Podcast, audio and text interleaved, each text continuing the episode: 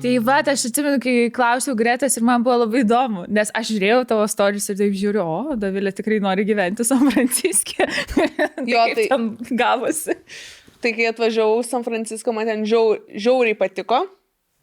Ir aš sugalvojau, kad aš noriu čia gyventi. Ja, čia tas spontaniška intrusive thought. Taip, bet, bet um, iš tiesų tai čia buvo ne miestas. Aš dabar tai suprantu, man ten tiesiog kokias dvi dienas labai patiko toks vaikinas. A, Ir aš tada- Čia ir- tas, ir kur tada man- į, į pasimatymą. Pasimatymą pirmą po šešių. ten buvo, mielai. Pirmą pasimatymą po šešių metų. Greta, tipo, aprengė ten gražiausiai. Nu, Labai žinok, smagu buvo žiūrėti iš tikrųjų. Jo, jo, ma- man va tos dienos, dvi dienos tos buvo labai smagios. O kai būna labai labai smagu, po to būna, po to būna netai saugu. Tai kadangi aš buvau labai excited dėl to, ten keli buvo pasimatymai. Mhm. Dėl tų pasimatymų. Bet su tuo pačiu žmogum? Jo. Mhm. Ir aš susimaišiau, nes aš buvau excited dėl to žmogaus ir Taip. to, to vat, viso jausmo. Tų Ir aš sugalvojau, kad čia vat, San Franciskas tai padarė, kad, Taip. o, čia mano miestas, aš jaučiuosi tokia excited. Ne. Ne, ne, ne. Tai buvo vyro darbas.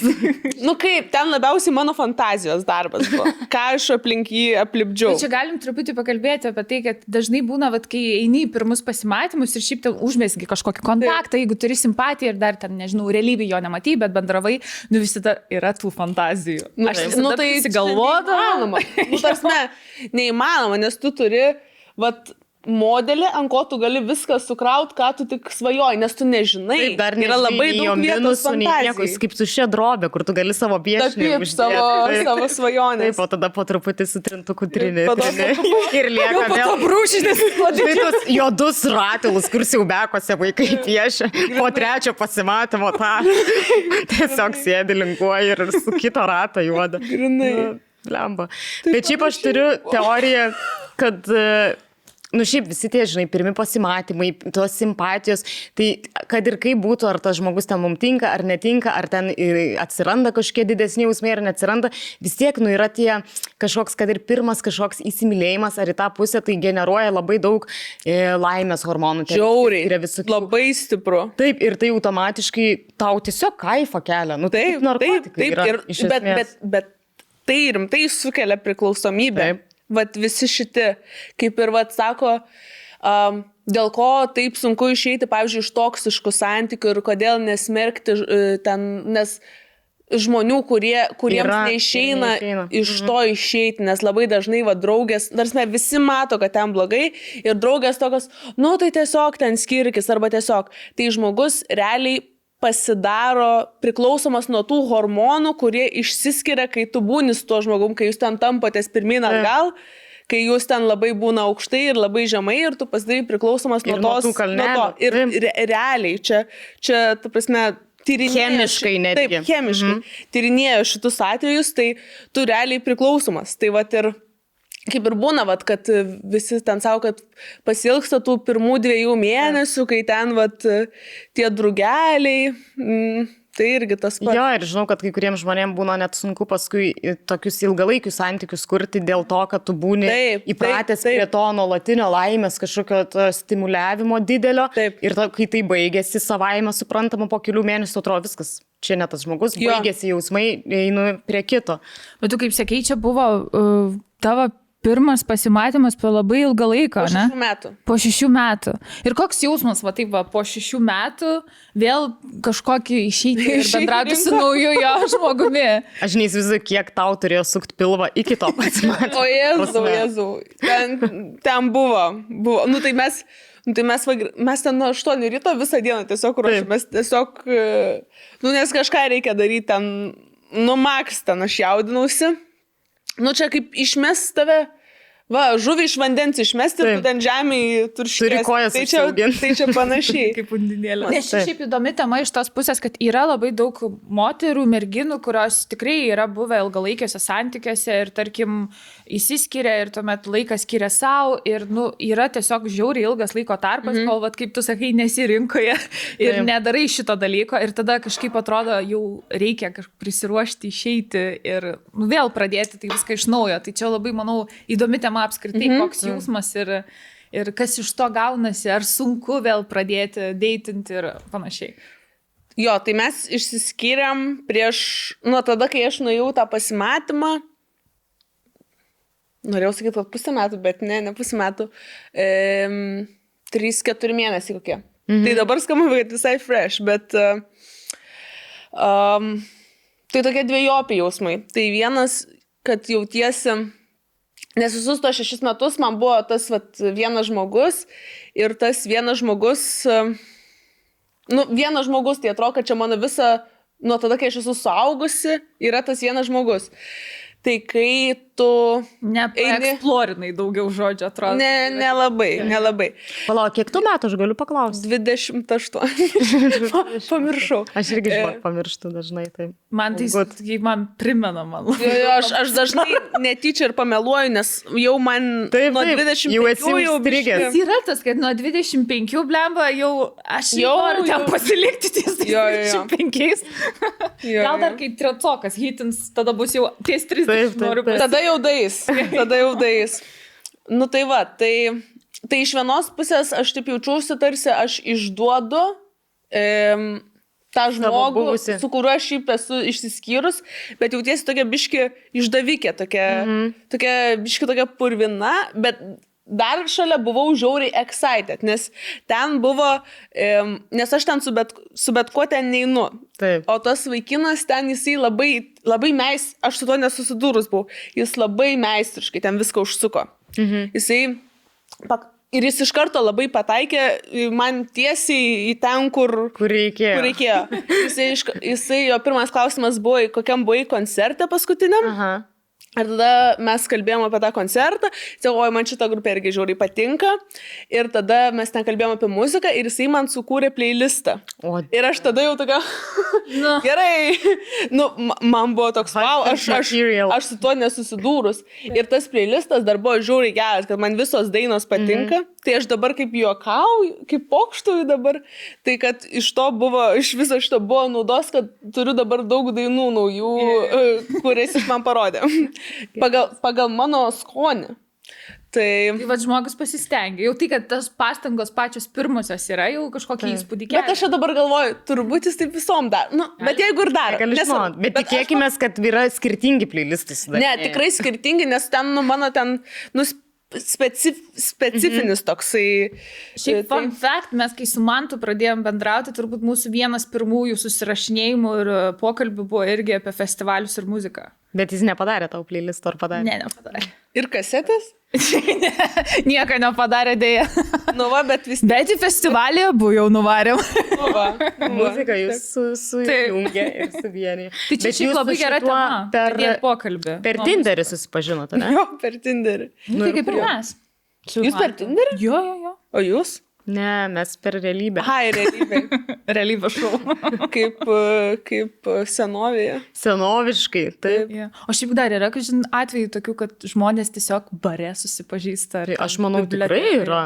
Yra, manau, kad yra, bet Tikrai daug mažiau negu būdavo anksčiau, kai nebūdavo nei interneto, nei kažko. Nes dabar atrodo, nu, toks, čia labai natūralus dalykas. Aš manau, man keiščiau išgirsti, kad žmonės nesusipažįsta internetu, mm. o realybėje. Negu Bet aš tai norėčiau, man, nu tas, nu tas, nu tas, nu vis tiek skamba taip, e, nu neromantiškai. Jo. Neroman... Ne taip romantiškai, kaip galėtų. Žinai, jeigu tu iškart galvoji į priekį tai, kaip anūkam savo pasakosi, kaip susipažinai su seneliu, tai jo, tai neskamba romantiškai, bet Bet, pavyzdžiui, aš su savo e, buvusiu irgi mhm. susipažinau su, per Tinderį, bet ten buvo istorija. Tarsi, net ir per Tinderį gavosi, kad mes vis tiek e, Romantiškai kažkaip. turėjom is- taip, tokią.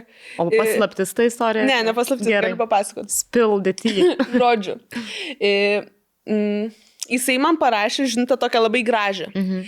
Ir e, palyginus, kaip šiaip Tinderio rinkoje, kai ten parašo, ką tu, Gal atsiūs papus, Jo, jo. gra, graži šikna. Frazę kažkokią. Ten šiaip, jo, ar sumėto. tavo tėvas kepėjas ir tarp viso Tu nukritai iš dangaus, nes angelas. nesusitrenkiai veidą. Arba tiesiog tu gal veidas trenkus, nes, labai- nes labai Kas tavo negraži. veidui? Tai va, tarp visų tų grinai, tarp viso, visam tam mešlynė sužybo deimantas. Mhm. Ir jie ten su klaidom, ten taip, nu, Jo. pras, prastai, Taip. pras, labai prastai. Ir jis parašė, mane čia pirmas dalykas, kuris labai sužavėjo, gramatiškai labai taisyklinga žinutė. Tai Ir yra ten svarbu. sudėjau kablelius, kur aš net, ne, net Ir su neįtariau, kad reikia. raidėm? Lietuviškai Nuostabu. viską. Ir aš galvoju, wow. Wow. Ir pirma, Ko, kokie žemi mūsų standartai? Ne, mūsų Taip, tiesiog, mes tiesiog turim fetišą lietuvių gramatikai, pripažinkim. Taip, tai. taip, taip. Aš tai. Bet jau taip vien tai, kad žmogus moka e, logiškai sakinį sudaryti, jau Taip. tai yra daug, daug Taip, ką pasako. taip. Bet tikrai žemės standartai vis dėlto. jo, kaip sakoma, kartelė pragare. Tai, uh, Gnų dugnas. tai va, tai mane sužavėjo. Ir aš jau iš karto užkibau, jau aš iš karto užkibau. Ir tada jis į man atrašinėdavo ten kas dvi dienas. Ir aš, ją, nu, nu, Tiesiog tokias pauzes darydavo, ne? jo, jo, kas dvi dienas ir po tų dviejų dienų jau atrašta normaliai tekstais, bet aš, ją, nu. Ir žodžiu, tai aš ten čatinau ten dar su keliais bernais. Mhm. Ir vieną dieną aš nuėjau į kirpiklą. Ir toj kirpiklai man ten padažė plaukus, subangavo ir aš jaučiausi ten džiauriai graži ir tokia, šia, šiandien ta diena. Taip. Kai aš kažką čia... Šiandien labai Taip, taip, gražiai tai gal, gal, gal, gal šiandien. Bet čia nedažė plaukų. Bet jo, šiandien irgi tokia diena. E, ir aš, nu, va šiandien, va šiandien aš turiu su kažkuo susitikti, šiandien aš turiu kažką padaryti. Ir va sėdėjom su Saulė, kuri kaip tik va pas jis buvo. Taip. Sėdėjom Bukovski bare ir Geras ragavome alkoholinės, ar galiu sakyti žodį? Gali. Čia žinok ir baisesnių Alkohol- žodžių yra pasakyta. Kaip Daug Junzė, Bybis. Daug yra Iškart patrauk juos į šalį. Čia leistinų žodžių žodynas tau. Tai žodžiu, mėgavomės alkoholiniam vaišiam. Labai gerai skamba. Ir žodžiu, ir nuo, tos, nuo tų vaišių aš ten dar tokia, dar nuotaikos- Jo, jo, tai, uh, važiuojam. O Saulė kaip tik ten už pusvalandžio sako, aš jau išeisiu ten susitikti su Bernu ir aš lieku viena. Ir aš tiesiog, o aš prieš tai tam savo draugui ten vaitinau, ten tokia labai intelektualė, aš ten tekstais irgi ten gramatika, ten aš mm. norėjau pasirodyti tokia labai irgi, kad aš intelektualės. ir jis sėdžiu, aš tam bukovsi ir aš jam, e, Klausyk. e, kur tu? ir jis rašo, aš MC. Už šimto metrų nuo manęs. Bet, bet išvažiuoju į Kauną. Taip, esu koncerte ir iš karto išvažiuoju į Kauną. Mhm. Ir aš rašau, oi, prisukama apelsiną ar ten kažkas tokio. Nes girdėjau iš kurso, kad jis varo į tokį vakarėlį Kaune. Mhm. Aš sakau, jo. Aš, o, aš kaip tik irgi ten varau. Aš kaip tik irgi varau į Kauną. Bet nebuvai žyp susiplanavęs. Ne. Aš, o, aš irgi varau į Kauną. Ir dar parašiau, kad ten su Hebra mes varom kažką tokio. Ir reikia dabar aš, kebras ir aš tiesiog girta nuvariau į stotį, mhm. įsėdau į paskutinį autobusą į Kauną. Taip. Paskutinį. Aš jau atgal ne, ne, negryšiu. Ir aš toje sėdžiu, sėdžiu ir jau po, per, nu, maždaug pusiaukelį aš jau pradėjau blaivėti.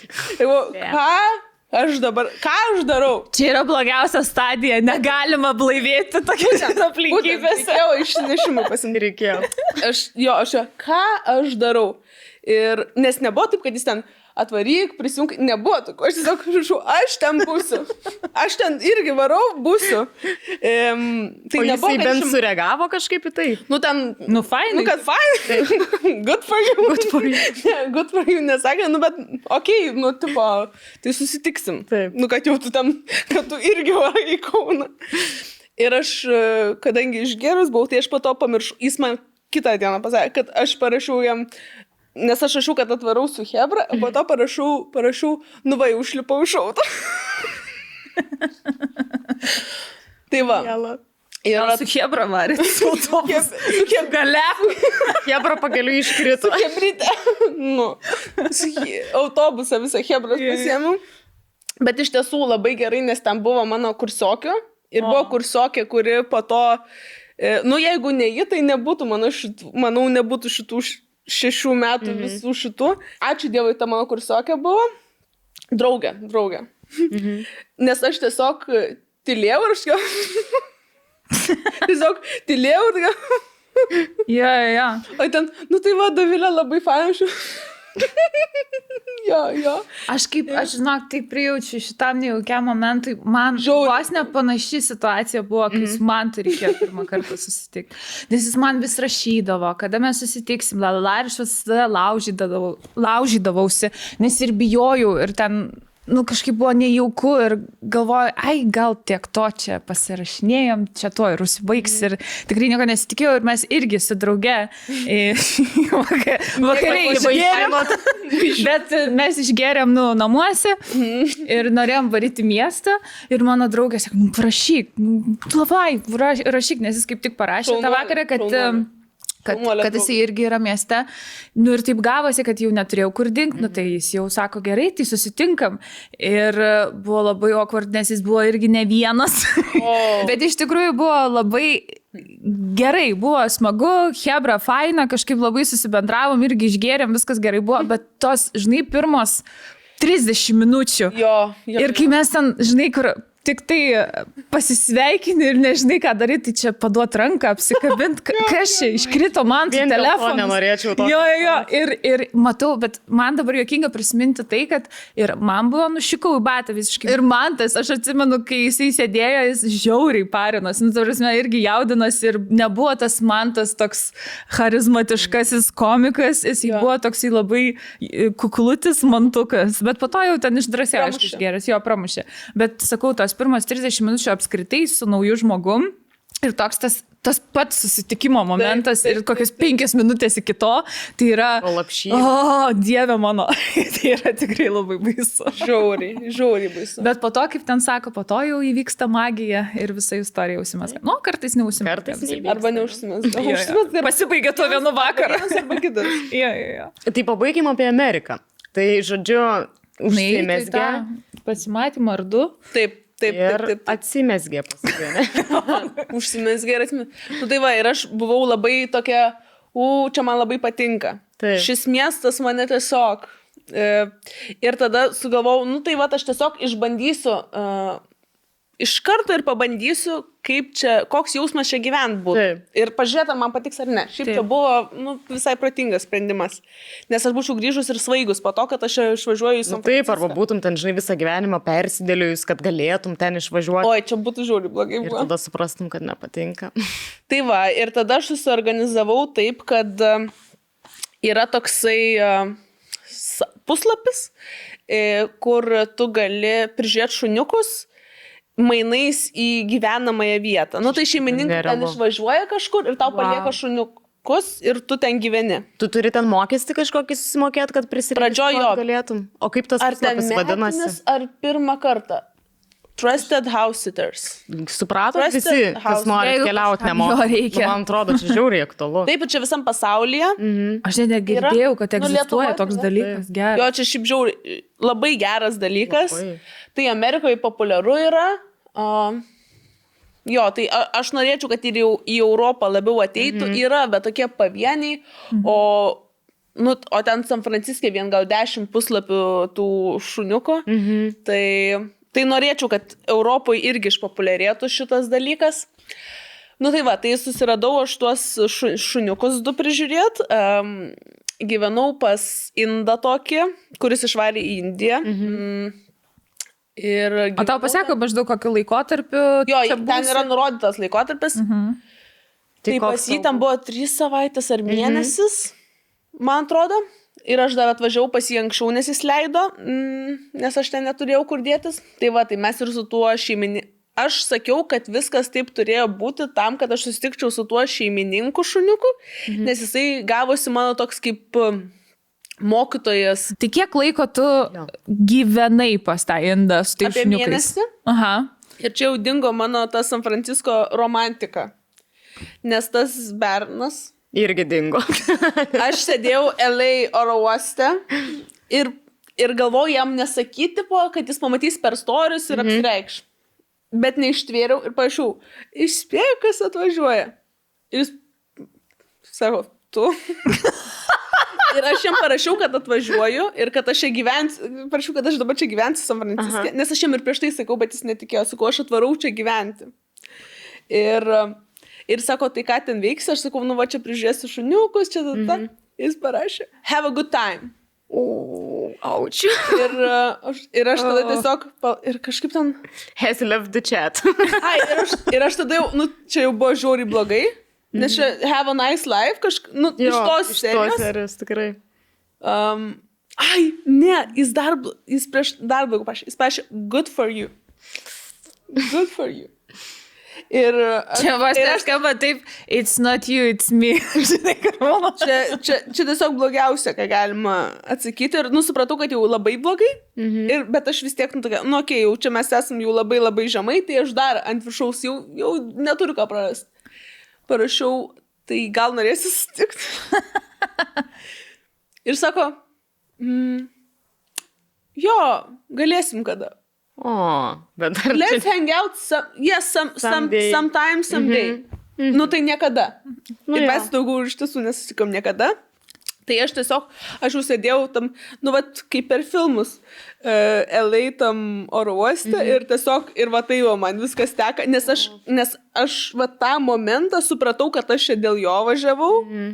nes man viskas sudužo ir, ir aš esu, esu įsipareigojus Jo, sėdėti su, su tais šuniukais ir, ir aš negaliu to niekaip perkelti ir aš dėl to nevažiavau su Greta po visus ten kanjonus, dėl ko aš, labia, ko aš labiausiai mm. norėjau toj kelionį, tai tų visų kanjonų nepadariau dėl to, nes Dėl to bičio. dėl to bičio, nu ir po to dėl... Bet pabuvai su šuniukais. Bet pabuvau su šuniukais ir užsimaniau šuniukų.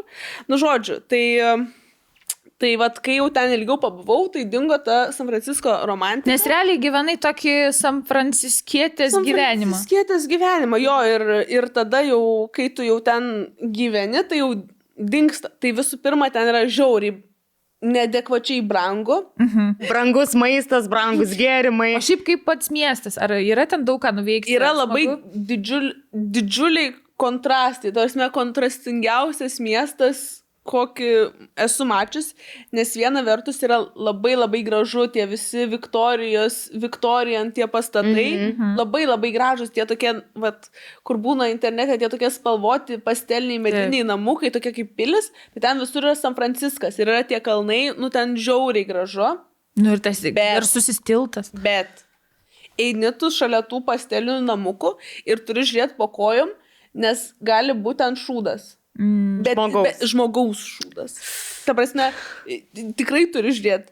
Ir aš nesu mačius, Net ne šuns. net ne šuns, net ne Net šuns. nežirgo. Ir aš nesu tiek mačiusi, aš San Franciske mačiau, kad ne, kad, ne veiksme. Ši, O, veiksme ne. žmogaus. Mhm.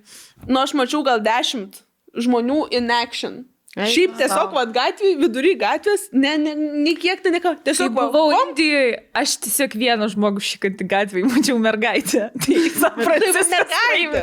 Bet kaip pagalvojau, žuvas. Žiūriu tau, kas Mhm. susitikė. Bet ar jie įdomu, ar jie tiesiog neranda kažkokios pakrumės, ten jų trūksta, ar jie tiesiog Neieško jau... jie pakrumų, ten pilna parko.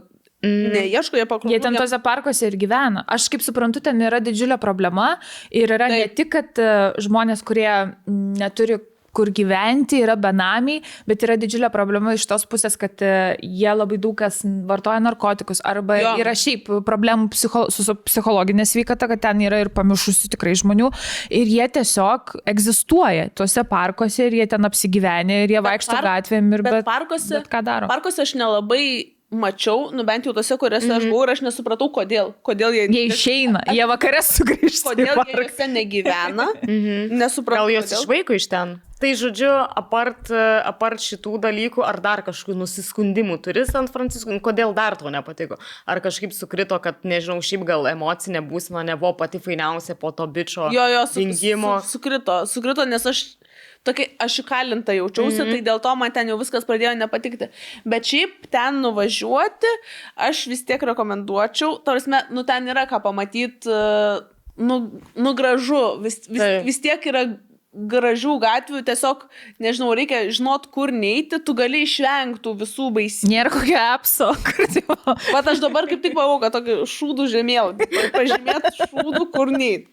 Ir, e, Kur žinai, kaip veizė gali pažymėti still there. Jo, jo, jo. Vis dar, vis dar ten. grinai. On your, on your shoulder. San Francisko apsas šūdutės ir, ir benamių visokių ten pavojingų.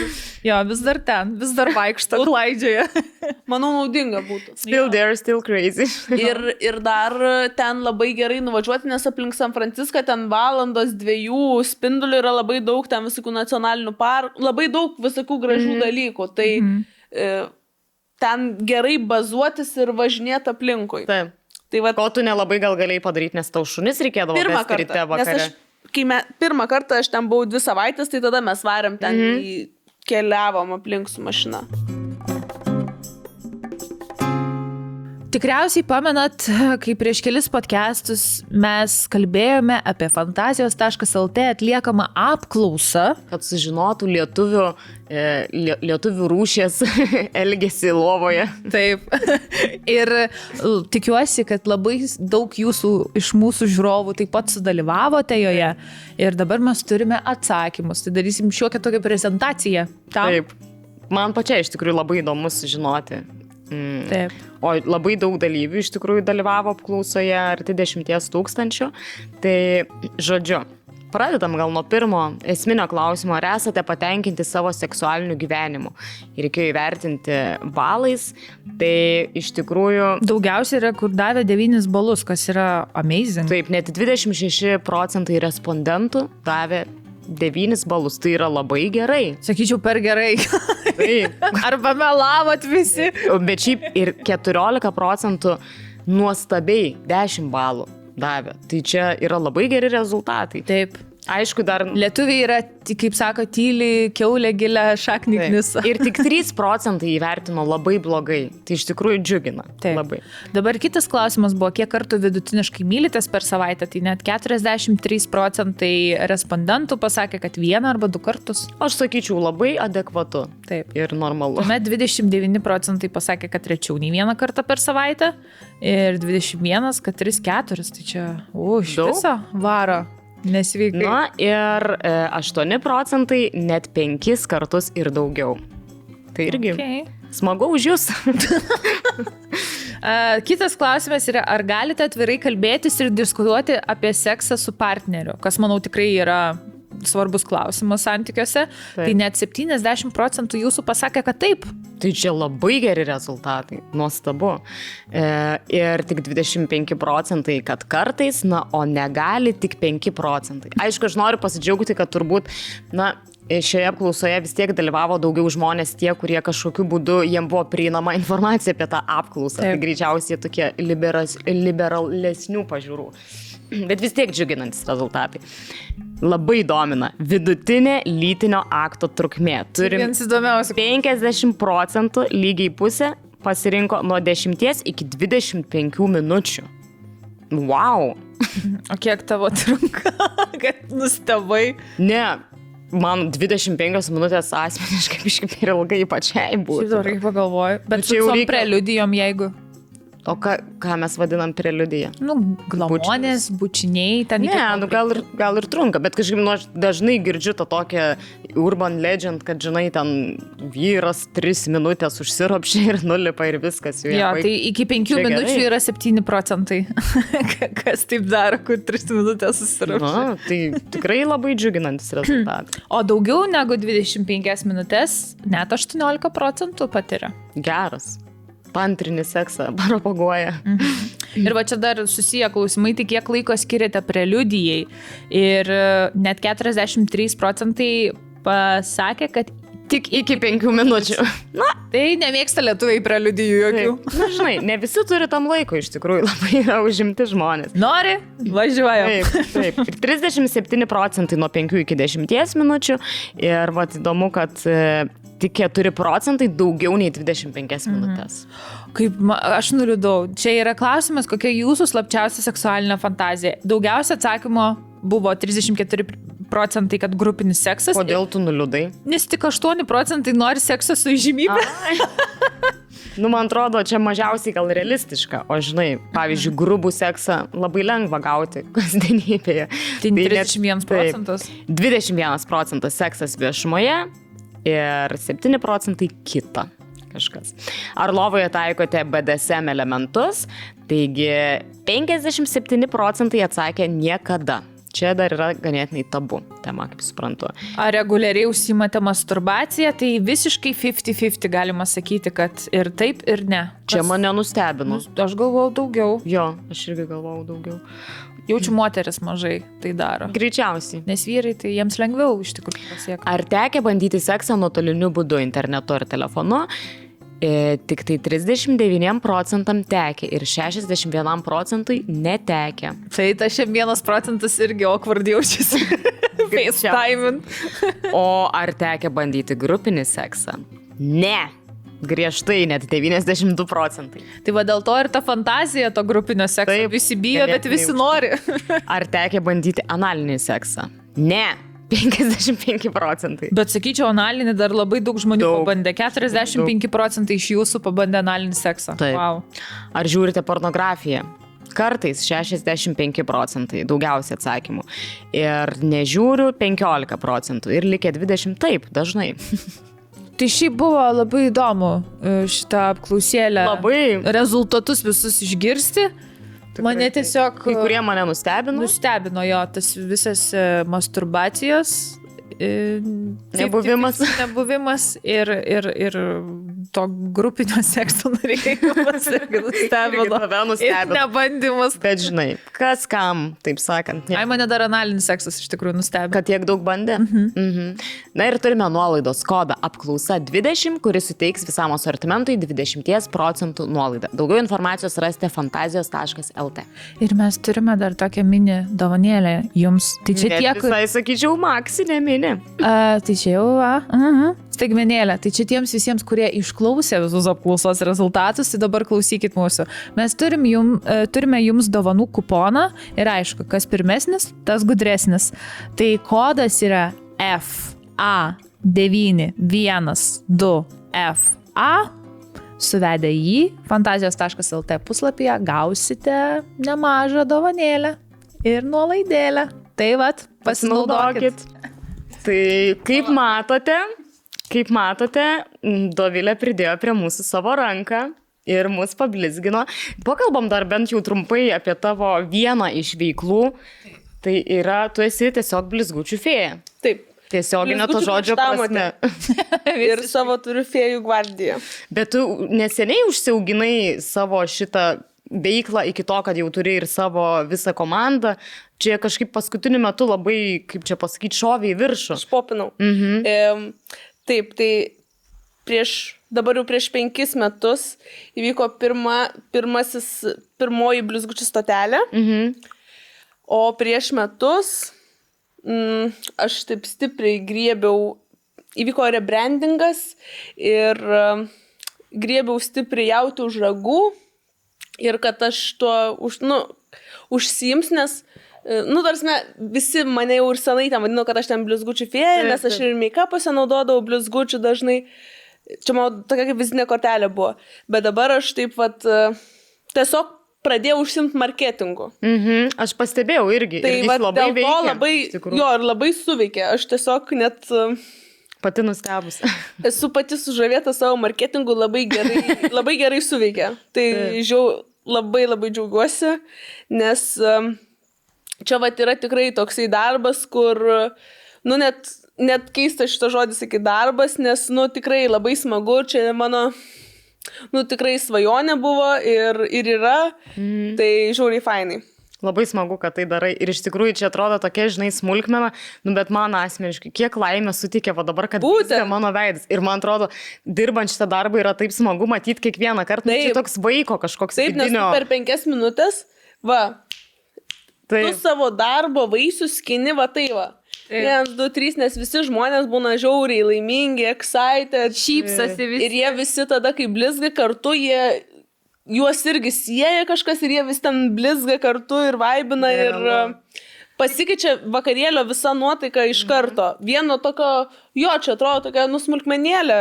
Bet jūs iš Visiška. esmės galima ir visas šventės išsikviesti, nu aišku, jeigu ten susiderėti. Vestuvės, mergakarius, gimtadienius. Čia vis. Šiais metais nežinau, ar čia labai tuokėsi daug žmonių, bet labai mergvakarių kažkaip daug. Mhm. Tai va, tai visur. O dažniausiai mes į įmonės balius varom. Geras, irgi labai fain. Ir festivaliai, nu, žodžiu, bet kokią progą, kad Jo. būtų žmonių, būtų kam tuos blizgučius dėti. pernvakario dar nėra buvę. O, šį O. vakarį būtų cool. Nes matėm, kad ir barzdas gali išblizginti, kas Taip. irgi yra žiauriai krūt. Aš Bet kažkada, kažkuria vasarą mačiau, e, Nidai, palauk, kas ten, nu daug tų festų vyko. Ir ant bangos buvo, man atrodo, ir ant Jo. Anos Mešos Taip. turbūt. Ir aš žiūrėjau tiesiog storius, nu visų, kas buvo, ten tu paskui persidalinai vis. Ir man tai atrodė, kad net ir visiems žmonėms tai yra fainiausia festivalio dalis, va būtent tas prepartis, jau žinai vieną kokteiliuką išgerus, ateit į tą blizgučių steišną. Ir ten atrodė geresnis tūsas negu pačiam festivalui. aš nebuvau feste, bet man, man irgi, man Užteko, atrodė, ne? kad labai ten, labai smagu ten buvo. Nu, pas mus ten buvo jo atskiras dar vienas vakarėlis. Nėra tai Tiesiog, jeigu norit geros nuotaikos, daug blizgučių, tai va, prašau, Davilė. Blizgučių geros, jūsų geros nuotaikos ambasadorius. O dabar norėtume pakalbėti tokią temą, kuri labai yra paslaptinga, mistiška ir daug žmonių apie tai daug nežino. Ir mes matėm ir girdėjom, kad e, kurį laiką jau, nežinau, ar dar lankai, ar, ar lankiai uh, hipnoterapiją. Ir kad tai yra visiškai atskira kategorija, visai kitas dalykas. Ir mes žinau, kad esame prieš tai kažkiek užsiminę apie tai. Ir, Ir mums mus pačioms- bendrai domina šitą temą. pačioms įdomu, kaip ten viskas vyksta, nuo ko viskas prasideda, kaip surasti žmogų, su kuriuo tu gali dirbti ir apskritai tiesiog pats kaip fenomenas tas dalykas, ką, ką išimi iš to pasi, pasiimi. Jo, tai vis pirma, kaip iš viso nusprendėjai pabandyti, ka, kas užkabino tave, ar išgirdai kažkur, ar Nes pamatėjai. dabar kažkaip iškiam bangos eina šitas, kad nu, jo, girdim daugiau apie Nu, nes vat, kažkas nueina, tada Papasakoja dar kažkas kažkur. nueina, nu ir va tai va sklinda, ypač jeigu influenceriai nueina, nu, tai Taip, taip, taip. gaunasi, užsisuka tas uh, malūnas. Įtakos ratas. Įtakos ratas. Įtakos vežimas užsikūrė. Užsiveda. Um, galvoju, man atrodo, aš, nes aš vat, varšiau savo užrašus, tai maždaug prieš uh, tris, tris, jo, tris metus, nu, vat, kai aš buvau užstrigus Balyje, mhm. aš ten pasižiūrėjau savo tų, tų laikų užrašus ir aš ten buvau į to-do listą pasirašus, kad eiti į hipnoterapiją. Ir man atrodo, aš per kažkokį podcastą išgirdau, mhm. kaip uh, įrankį labai galingą ir greitą įrankį. Nes kame yra problema, uh, kai žmonės turi kažkokių sunkumų, psichologinių, priklausomybių, su miegu, bet kokių sunkumų, Su kuriais nesusitvarko su patys. kuriais, nu, sunku susitvarkyti. Taip. Visą laiką sako, kad reikia labai daug darbo, labai ilgas procesas, labai ilgas gydimas, penki metai terapija. Nu, žodžiu, visur sakoma, kad čia yra labai ilgas procesas. O čia yra labai galingas įrankis ir labai greitas, nes ta sesija, jinai vyksta standartiškai pusantros, pusantros dvi valandas mhm. ir, ir jinai yra iš tiesų, nu, iš tiesų gyvenimą keičianti. Ta prasme, Tiesiog viena tikrai jinai sesija. žiauriai yra galinga. Mhm. Tai aš kai vaikščiojus ten daug metų į terapiją, tai, nu, Jautai skirtumą.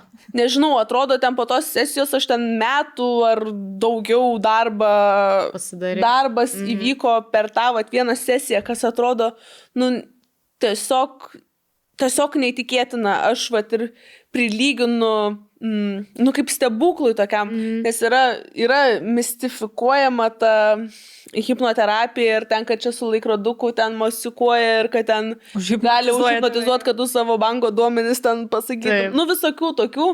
Mitų yra labai daug. Jo, bet, mm, bet tu, tu nesi ten, kaip pasakyti, nesąmoningas. Tvarsime, tu esi tokiam, tai vadinama, kad tavo nervų sistema miega, bet tu esi sąmoningas. Tu kaip tik esi mega Transė sąmoningas. savotiška. Jo, tokiam kaip, kaip, kaip miegota miegot, kur tu galėtum atsimerkti, nu kaip triušio miegas toks. Mhm. Tai va, tai nėra taip, kad tau ten beleką pasakytų ir tu ten darytum. Ta prasme, Taip. tu, Būk višta. tu jeigu nenori, jo, Tai tai tu, jeigu nedarysi. nenori, tai tu gali, vat, tu gali, pavyzdžiui, per tą hipnozę pagalvoti, pavyzdžiui, noriu į tualetą ir tu galėtum nueiti. Nu, mhm. turbūt viską sugadintum, bet šiaip galėt, Taip. galėtum. Taip. Nėra taip, kad tas žmogus tave valdo vos. ne. Nėra, kad tave ten tampa už... O šiaip kaip, kaip tai veikia, visų pirma, kaip yra įeinama į tą, e, kaip tai pavadinti, transą, tą, tą būdravimo būseną. būseną. Jo, Nes nes, aš tikrai įsivaizdavau ten, žinai, arba pašvituoja, arba su kad žodžiais. būna, Jo, ten ramiai pradeda šnekėti ir su tuo ramiu tonu, tokiu monotonišku labai tenai kažkaip prasiskverbia į gilesnius sluoksnius. Tai yra visokių hipnozės technikų. Taip.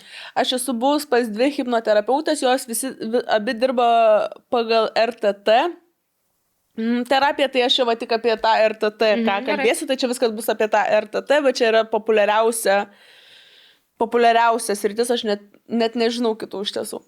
Tai va, tai viskas vyksta taip, kad tu atsiguli. Ai, prieš tai tu dar turi konsultaciją, kur ten ką jūs darysite, kokios problemos. Tai primena, tai primena kažkiek su psichologų pokalbį. Ta, Ta pirma taip. Jo, mhm. Ta pirma taip. Čia šiaip, kad Nes jūs su- jo, išsivokti grininat daugiau. kažkokias... Jo, jo, kas. Ties kuo kokia dirbti, kokios- esmė. jo. Jo, jo kas, kas per, kas per mm, problema.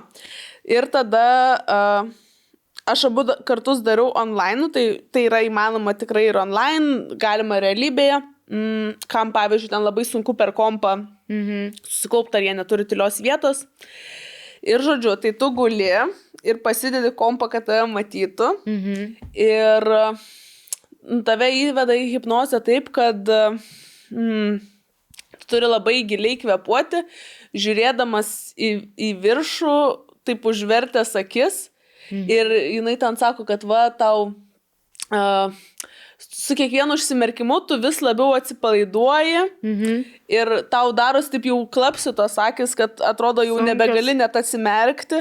Jis savo, va, ten tavo sunkus vokai ir žiaur, atrodo užverti ir jau ten Mhm, geras. nori miegot.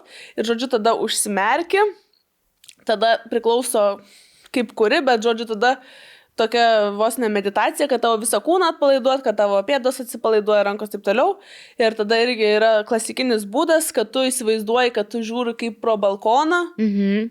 toks vaizdas, arba va, įsivaizduoji laiptus kažkokioj savo mėgstamoj vietoje. Nu, pavyzdžiui, aš įsivaizduoju laiptus nidoj ir kad aš tais laiptais lipu apačion ir su kiekvienu laiptuku ten tau pasako, kad, nu va, tu ten dar giliau, giliau, šimtą kartų giliau ir... Ir, Ir spraksi? Jo, vienas Geras. Yra, kuris praksi. Aš, aš dabar, kadangi irgi prieš miegą klausausi hipnozės, bet ten mm. -hmm. nesmenė, ten yra įrašas. Taip. Nes galima nusipirkti, nebūtina daryti asmeninės, nes šiaip jos labai brangiai kainuoja. Tai galima nusipirkti ir ten yra įrašai paketai, tai aš, pavyzdžiui, dabar klausau e, meilę savo Mhm. ir mm, toj hipnozėje. Um, tai čia bet kas gali nusipirkti, čia tiesiog įrašas. Tai jo, jinai ten spraksi ir ten labai patinka man ta hipnozė, nes e, ten tu toj hipnozėje paėmi save, save kūdikį ant rankų ir žiūri savo kūdikiui į akis. Geras. Tai čia toksai e, labai, e, nu, toks emotional, emocionali patirtis. Bet šiaip įdomu, nes truputį įsterpsiu, man atrodo, ganėtinai dažnas yra tas vidinio vaiko ar savo, savo to praeities vaiko savęs paėmimas, prieimimas, nes aš irgi kiek esu klausiusi ir ten visokių, me, ne hipnozių, bet meditacijų. Jo. Tai ten tikrai labai dažnai atsikartoja tas, kad jo, tu Vaiko. kalbėsi su savim kaip su vaiku, ten jį priglaudi, apkabini ir, ir man, pavyzdžiui, tai irgi ir veikia, ir patinka. Tai aš įsivaizduoju, čia turbūt dar stipriau. Aš visada labai- graudintis čia noriu. Aš visą laiką. Tai jo, nes čia yra nu, vienas iš pradmenų, nu va tas va su vidiniu, vidinė mergaitė. e, Taip. Arba berniukui, taip. jeigu jūs vyras. O čia yra iš to, nu, tai vad man tas darbas su vidinė mergaitė, tai jisai jau man labai pažįstamas mhm. uh, ir visą laiką jo labai suveikia. Šiaip net paprastai žiūrint, tai yra labai geras būdas, kaip savo surasti empatijos. Mhm. Uh, kaip savo būti švelniam. Taip. Nes tu ant to vaiko, ant savęs penkių metų, tu ten nesakytum, ką tu čia nevykėlė, e, nesugebėjai ten to, nu. Jo, man tu- šitas iš tikrųjų toks atrodo paprastas ir net Jo, primityvus gal taip. dalykas, bet jis kartais taip padeda, nu, kai tu ten, Jis žinai, labai- tiesiog dienoje labai- pamiršęs ten ant savęs, tu durnė, ble, čia vėl kažką parkingo nejungi, lochė aš debilė. Ir toks tada, nu tikrai, vat, reikia tik aišku prisiminti šitą ir taikyti jį, Taip. nes nu, irgi tai pamiršti kasdieną daryti, bet kai prisimeni, nu tą klasikinį, ar tu įsivaizduok save Tai penkių va, metų, ar taip labai sakytum geras vaikui. metodas turėti savo mažos nuotraukų pasidėjęs ar prie veidžio, nu, kažkokioje matomoje Taip. vietoje, nes tu pamačius, vat, sa, sa, save mažą, nu, tau vis priminimas. Taip, yra, tai, taip. vat, uh, Aš esu sakęs, turbūt paprasčiausia būtų tiesiog ant telefono ekrano savo. aha, aš irgi dabar. Bet tu galvoju, turi pasidėjus ar ne? Pasidėjus. Dabar ne. Aš užsidėsiu iš tikrųjų. Bet reikėtų jo. Nes dažnai save plaku dėl, Reikia, dėl parkingo. įsidėti tą nejungto. nuotrauką, kur aš e, Kauno zoologijos sode su ta iškamša liūtas Užsidėk šitą, šitą su nereikia. Mickey Mouse maikė ir ta liūtė dar šalia. Man žinai dar įdomu iš tos pusės. Mm, Aš pati, nors ir mėgstu šitus dalykus ir va, darau ten tas meditacijas, mm. klausau, bet va, su ta hipnozės dalimi aš kažkodėl esu tokia ganėtinai skeptiška iš tos pusės, kad man atrodo, kad manęs ne, neužmigdytų, neįvestų į tą. Nepaveiktų. Nepaveiktų, kažkodėl man tai atrodo, bet galbūt aš turiu kažkokį labai saugiklį, kad aš noriu, nenoriu nekontroliuoti tai- situacijos. taip, Jo, turbūt ir yra tas. atidaryti čakras? Jo, bet man įdomu, ar tai priklauso nuo žmogaus, ta prasme, jeigu tu nori patirti tą hip hipnozės, mhm. nežinau, te- teikiamą naudą, hipnozės vaišės, bet, nu, bet turi kažkokį vat, skepti savyje, kad ar nežinau, ar bijai, kad čia šarla, šarlatanizmas, ar, Jo. ar ten, žinai, bijai pats savęs bijai, galbūt aš pati savęs iš tikrųjų labiausiai bijau ir šitoje vietoje, manau, dėčiau Tai tu kažkokią jau sieną. pasakai, kad tu bijai praras kontrolę. Jo. Nes taip, tu čia turi paleisti vadėlės, kad... Bet vad man įdomu, ar pavyktų, ar nepavyktų. Turbūt atsakymas yra Aš manau, tiesiog pabandyti. aš manau, kad tikrai pavyktų, bet ką aš siūlyčiau, nes pavyzdžiui, mane labai gerai paėmė hipnozės, tai va dėl to, nes aš medituoju dažnai, mhm. tai mano yra, kaip pasakyti, ištreniruotas protas. Atsipalaiduoti ir paleisti, ne? Nu jo, jo. Tiesiog būt momente, ne? Tipo, ne, ne. Nes šito nedrįšiau teikti, bet, Ne. ta prasme, Nes pats treniruotas. Aš, pavyzdžiui, galvoju, kad aš irgi išstreniravusi esu ant šito, nes vis tiek, tipo, ir darbo specifika dažnai tokia, kad nu, vis tiek tu turi ir su fantazija labai ją paleisti ir ten įsivaizduoti save tam tikrose aplinkybėse. Mhm. Ir su to atsipalaidavimu, ale kaip ir moku kūną fiziškai atpalaiduoti. Bet vat man tas, kad, tipo, aš savęs nekontroliuosiu ir galiu ar kažką pasakyti, ar padaryti, man kažkodėl yra labai baisu. Aš ką Nežinau, kodėl. siūlyčiau daryti, nes aš, aš tai pavyzdžiui dariau, čia labai gerai suveikia, tai vad kaip sakiau, kad yra tie paketai hipnozų. Mm -hmm. Nu, net ne paketai, įrašai hipnozių, tai tiesiog tų įrašų paklausyti. Par- Pasibandyti vandenį. Jo, pasibandyti, nes tu tada jau, nu, išsitreniruoji, nes tose paprastose hipnozėse ten irgi yra visas tas ritualas, ten tas akių mhm. žiūrėjimas, tie laiptai ir tu jau pripranti eiti Gal laiptais geras patarimas. ir, ir pasiduoti. Tai, Ir faina, kad ir- vienas tai gali ir, daryti, ir nežiūri. Niekas nemato ir niekam ten nieko nepasakys, nes ten tu nešneki Taip. per tą įrašą. Per hipnozę tą asmeninę kalbėtų Mhm. su, su, su, su ta terapeutė. Taip. Um, Bet ten labai specifinių jaučių dalykų tavęs klausia, ne? Ten ką matai. tai ten, ten, nu, tarasme, ten nėra kaip paaiškinti tuo tokiu paprastu kažkokiu loginiu protu, kas ten vyksta. Nu, ten grinai kaip stebuklas, bet, nu, kaip ten yra, tai eini tu į pasąmonę. Mhm. O, nu, tai mes, kiek esam sąmoningi, ten apie 10 procentų, o visa kita, kas yra visa esmė pasąmonė, kas mus valdo, pagal ką mes veikiam, kas mus trigerina ir panašiai, mes to net nežinome. Taip. Tai čia per hipnozę tu atveri savo Tai ką nuo pasąmonę. savęs tai- uždarė. Tai reiškia, tu esi, nu, savo pilnam proto potencialę, tu esi antiek išmintinga, kiek gali, Mhm. max. Ir tiesiog... Čia kaip tam filme, kur suvalgai Limitless. limitless. Ta piliulė varai filmas, dar viena filmo rekomendacija, man jis žiauriai geras. Taip, taip. Wow. Tai va, ir tavęs, e, tu nukeliauji tris prisiminimus, tokius pagrindinius tom temomis, kurios tavo aktualios. Ir jinai sako, aš skaičiuoju 1, 2, 3 ten ir tu būsi to akimirko. Ir, ir įsijungia ir tas protas, va šitas va beždžionės, kuris sako, va, tai aš nežinau, čia, o dieve, Mhm. dieve. Ir, jin tu- ir tu atsiduri iš tiesų Toje ten, toj kažkokioje akimirkoje. Aš vienas iš trijų dalykų, kur va dabar per paskutinę sesiją buvau, vienas iš trijų prisiminimų, aš visiškai neatsiminiau to, aš nežinojau apie tą prisiminimą ir aš jame ats- atsidūriau ten toj virtuvėje, kur aš, net, aš nepris, neturiu šito prisiminimo. Bet kai tu ten Sąmonėj. atsiduri, jeigu tu neprisimeni, bet tu iškart jauti, kad, o, aš čia buvau, čia tai Taip, taip, taip, taip, taip, čia mano virtuvė. Mano mamos virtuvė. Nu, Bet nėra to tokio keisto, kaip dežavų jausmo ar kažko to. panašus jausmas, vat, žinot, kaip per Harry Potterį, kai pa, paneri į tą podinę ir, Taip. ir kai eidavo ten Minčių Haris- koštuvą. Jo, jo, ir eidavo vat, Haris žiūrėti ten, kad vat, vat kaip aš čia stovėčiau šitose durise ir žiūrėčiau, kaip aš ten kažką darau, nu tai va toks panašus jausmas. Aha. Bet žiūrėk, wow. o tos Wow. hipnozės metu tu būni, ta prasme, iš tos pusės sąmoningas jo, kad ten kalbi ir taip toliau, bet ar tuo metu tu viską atsimeni, kas vyksta ir po to tu irgi atsimeni, vis, Atsimeni. viską, viską. Nėra, kad tau ten įrašo, pavyzdžiui, audio įrašą ir tu tik jį paklausęs gali iš vis prisiminti, apie ką kalbėjai. Tau tie vaizdiniai aš atsimenu. likę, yra viskas, tipo. Aha. Jo. Ir tada jinai tavęs klausia klausimų, jo, ten labai spės. Ir tu iš karto, ta prasme, tau nėra ten, "Mm, gal tas, gal tas, tu iš karto, taigi, tu per sekundę atsakai tiesiog. Mhm. Ir nes tau nusiema tas, vat, beždžionės protas, tas mūsų, nu tas. Ir tu atsakai iš tiesų tu, vat, mhm. ką tu iš tiesų galvoji, nes tau nusiema tas filtras, ką Ne tau gal reikėtų kaukės, jo. pasakyti. Tu pasakai tiesiog tiesą per sekundę, nes tu Mhm. šiaip visada ir žinai tą atsakymą, tik tai tu kažkaip ten kažką ten volioji. Tai tu jai tai pasakai ir aš net, aš net jai pasakau ir tokia, wow. Iš kur aš žinau šitą, bet tu viską žinai. Pat atrodo, grinai viską žinai, ko jinai paklausė, žinai. Bet ar tu žinai ir, nu, tarkim, jeigu klausė, kas ten vyko, kodėl vyko, kažkokių faktų, ar tu žinai ir, pavyzdžiui, kodėl tu esi nelaiminga? Nu, tokius dalykus. Jo, va, žinai, va, tokius va, va, apie save. Kad, nu, tipo, ką tu iš to išmokai, mm -hmm. kodėl tau buvo naudinga tai išmokti. Ir realiai Nu, tai va tavo tu- išmintingoji alter ego pasako ir tu jau po viso to. Tavo ta žinai, išmintingoji taip. dalis tai pasako.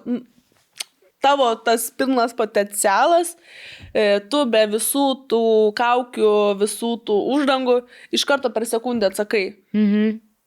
Ir, ir, ir tai būna tiesa, nu, tavo tiesa ir vat, e, manau, va čia, va, va tas va ir esmė yra savo pasakyti tuos atsakymus. Taip. Nes mes, jo, čia tiek, čia logiškai labai gerai paaiškinama yra tai, kad mes tikrai užsidedam kaukės, mes Mhm. tikrai labai dažnai kvestionuojam save arba bijom tos tikrosios tiesos, nors mes tikrai ją žinom, bet vengiam. Jaučiam. būdais- Jo, mm. nes yra ir ta intuicija, ir tas, Taip. ar tai, nu, turit jūs tą jausmą kartais viduje, kad... Mm, Tai aišku, gerai arba taip. gerai. Taip, Tai man atrodo, čia tiesiog iš karto tavus. Ne.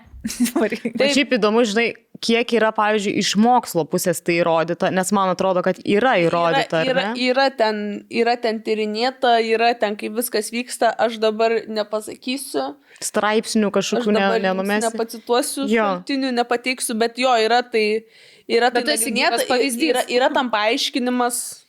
Taip, taip, ne, tai čiagi ir per istoriją psichoterapijos, taigi naudodavo tą hipnozės dalykus Mhm. daug ir se- senovės garsių psichoterapeutų.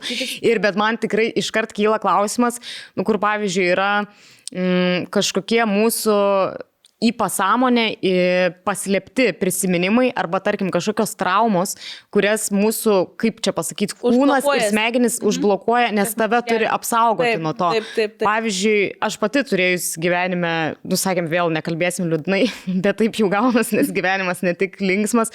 Nu, tas dėl bipolinio sutrikimo, manijos, pavyzdžiui, epizodų kažkokių, kur paskui ten buvau ligoniai ir viskas buvo labai labai intensyvų, labai labai baisu ir aš, pavyzdžiui, didelės dalies aš neatsimenu. Taip. Iš vis. Realiai koks mėnesis yra iš mano gyvenimo iš vis ištrintas. Mhm. Ir aš, pavyzdžiui, galvoju, kad tai yra ir dėl to, kad mano smegenys mane pačią saugo Taip, nuo to, tai kas vyko tuo taip metu. Ir tarkim, aš galvoju, kad gal net man tai nebūtų gerai vėl tai išgyventi Nes ir prisiminti. Gal kart atrodo kartais tave, kad protas saugo nuo tų dalykų. Mano vaikystė Taip ir- beveik visai įsitrynus. Tai taip ir yra, nu čia yra pripažinta, kad čia yra toksai trauma respons Taip. labai taip. dažnas, nes vat, dažnai sako žmonės, aš neturiu traumų, nes aš nieko neatsimenu ten iki 10 metų. Taip. Tai vadinasi, tavo visas Čia laikas ir buvo viena didelė trauma. Dešimt metų, tarsi čia yra Trukusi traumas- trauma ir Tai kreipė. vad man, žinai, Tai įdomu, vat- ant kiek tai gali būti, tarkim, ir nesaugu, nes tu gali, tau gali grįžti, tai o Jo, ką su aš- tuo aš daryti, tu suprantu, liksi jo, su kad- tuo vienas. Tai vad yra įdomu, aišku, turbūt specialistė, nu, tam ir yra, kad tada su tuo Jo. kažkaip padėtų tau sukovoti. Nes tikrai žinau, kad dažnu atveju kažkokios mūsų šiaip gyvenimo problemos atsiranda dėl to, kad mes esame užblokavę kažkokius labai skaudžius įvykius ir jie išlenda per kitur ir kitais pavydalais ir vis tiek Taip. išlenda. Aš, Tai- aš tikiu, kad yra tokių vietų, kur tau gali būti nesaugu eiti. Mhm. Čia ir per hipnoterapiją, ir per terapiją. Iš E, esmės, jo. Ypač jeigu tu tam, pavyzdžiui, dar nesi pasiruošus, sustiprėjus ir panašiai. Bet kaip aš dar sakau, mm, nes va šita baimė yra labai dažna, čia einant į visas terapijas, tu bijai, ką tu ten sužinosi. Taip. Bet tu tai jau žinai, tavo kūne tai jau vis Yra tiek yra. Net jeigu tu to neatsimeni, tau tu kažkur tai nešiojas, tu Nes nešiojas to pasiekmes. Jo, jo. Tu puikiai pasakei pačioj pradžiai, kai jūs turite konsultaciją su hipnoterapeute, kad jūs įsigryninat problemą kažkokią, pasakai, dėl ko tu ką nori maždaug sužinoti ir kur slypi problema, nežinau, tai gali pasireikšti labai skirtingais būdais, manau, fiziškai irgi gali pasireikšti Mhm. tiek nerimu, ten sutrikimais visokiais miego ir panašiai. Tai aš manau, kad uh, tokiu hipnoterapijos būdu turbūt ateitų tiesiog tie prisiminimai ir visi tie dalykai yra gydomi, kurie tau... Kurių tau reikia atsakymų. Kurių tau reikia atsakymų, nes Tai gal ten kažkurių net netidarytum. Mhm. Jeigu Bet ten- žinai, man atrodo, Vėlgi, žiauriausia, tau- kad turbūt tai, ką tu ir blokuoji, labiausiai ir reikia. Taip, bet, bet, bet nu, štai, čia yra tas, nu, nuo savęs nepabėgsi. Tai čia yra grinai tas, uh, nes, uh, nu, tau jau tai yra. Ir, ir vat, nors tu neatsimeni, bet ta trauma tau va, gali degti kaip laužas. Tai ta prasme, Taip, visada vis kažkur yra tenai. Nežinau, pavyzdžiui, tau buvo, nežinau, buvai avarijoje ir kiekvieną kartą tu atsidūrus panašioje situacijoje, tu, tavo smegenis nesupranta, kad čia buvo prieš dešimt metų ta avarija, tu išgyveni, tavo kūnas Net lygiai reaguoja tas fiziškai. Pats, Mhm. Tie patys išsiskiria, tarsi tu būtum vėl ten ir taip gali iš naujo ir iš naujo ir iš naujo.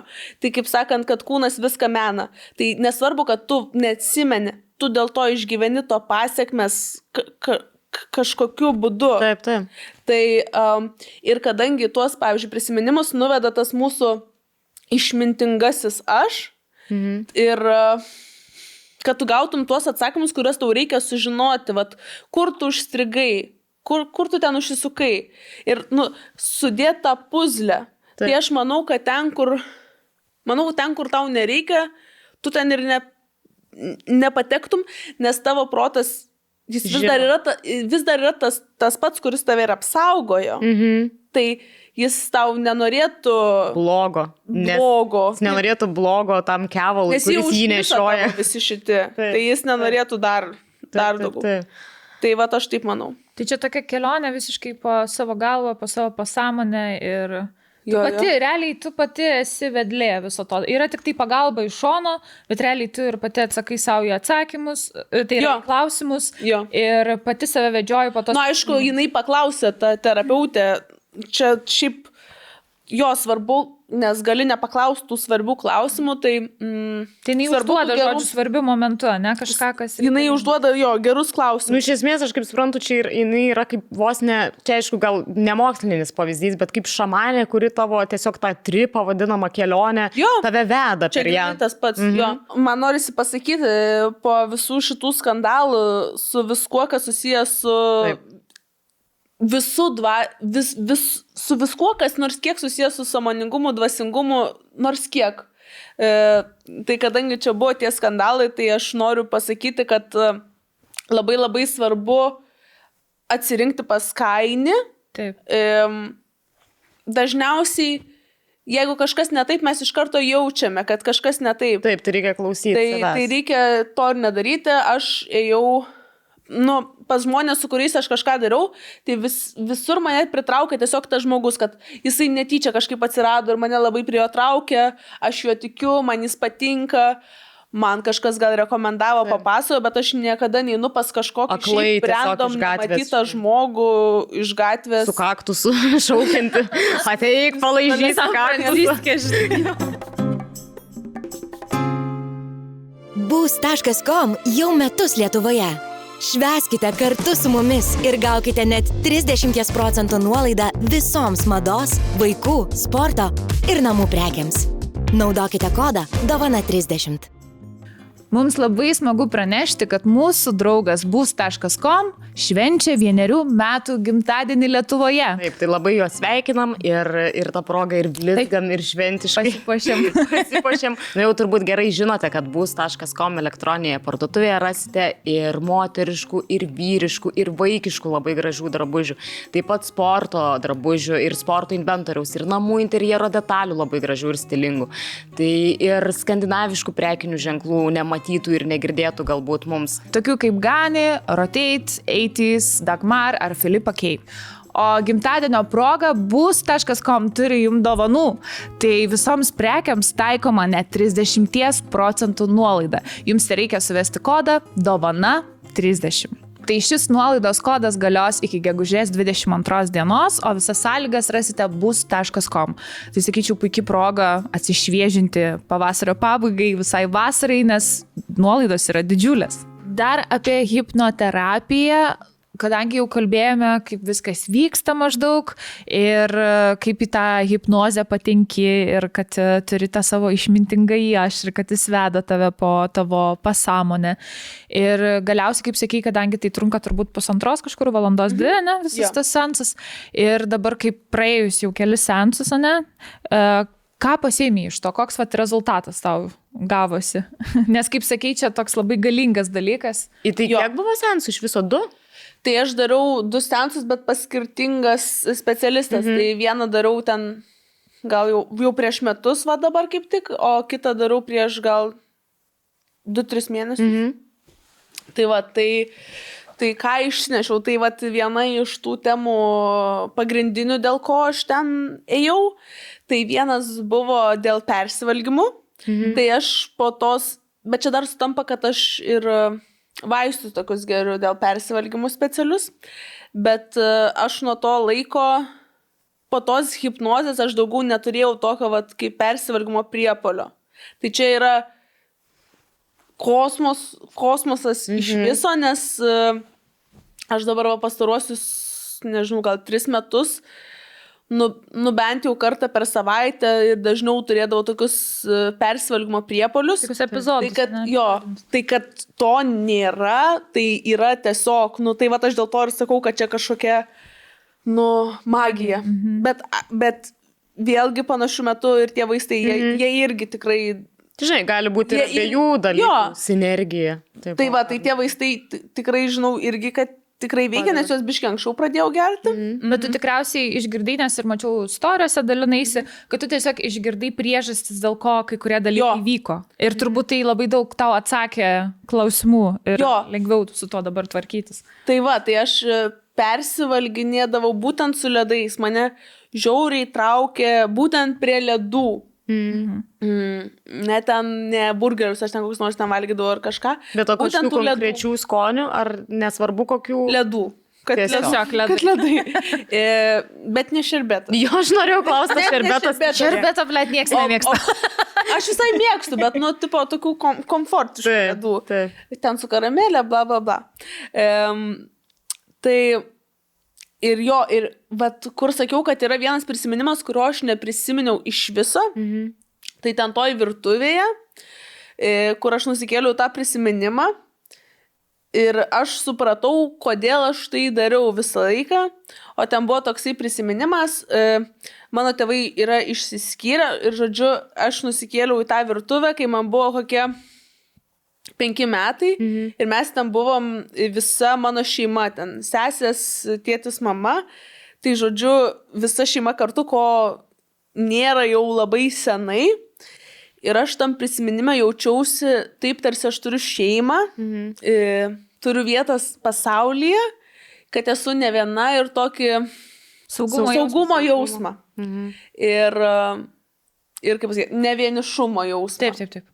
Ir e, Ta, kurio mes visi visą gyvenimą Taip. siekiam iš tikrųjų. Taip. To jausmo. tai va, tai aš taip tų ledų kabinaus, nes e, ir visai, aišku, kai aš esu viena, bet aš kiekvieną vakarą beveik aš pasijaučiu labai vieniša, nes va, va dabar e, gyvenu viena. Mhm.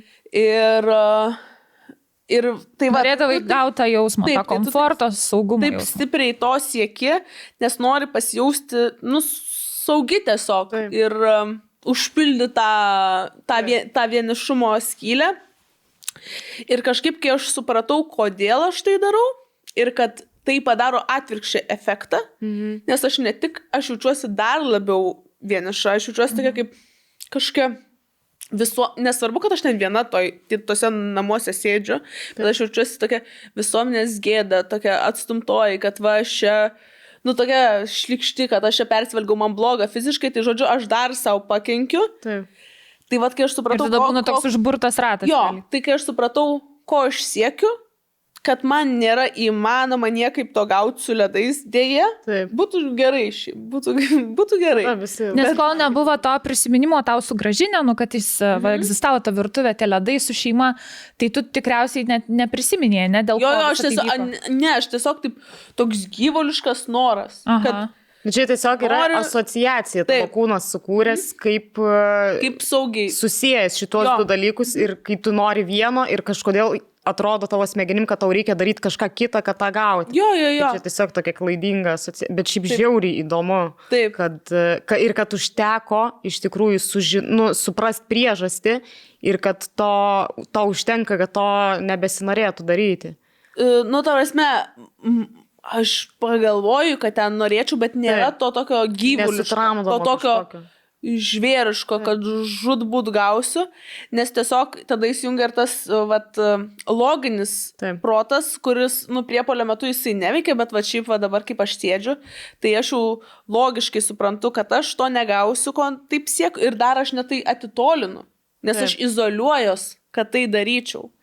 Tai, e, tai čia iš viso yra mano pasirinkimas būti tai vienišai. Nėra taip, kad mane visi žmonės ten nustumia. Aš pati Taip. save užsidarau. Tai kol nėra priepolio ir veikia tas logiškas protas ir kai aš supratau, kaip čia viskas vyksta, tai man tiesiog pasidarė nebeįdomu. Nes mhm. anksčiau gal tai buvo kažkaip taip mistiška. Mano čia tokia dark secret. Nu, Taip. aišku, šiuo metu jau nėra tai dark secret, nes aš apie tai Instagram išneku. Taip. E, Bet vis tiek, nu, ir nebeliko nei tos mistikos, nei kažkokio, nieko nebeliko. Ir, nu, nebeįdomu tiesiog pasidarė. Tiesiog paprasta, pramoga- paprasta Jo. aišku, Jo. priežastingumas. Jo. Wow, ir va taip va veikia. Ir realiai viskas. jo. O dar kitas dalykas, aš turėjau tokį...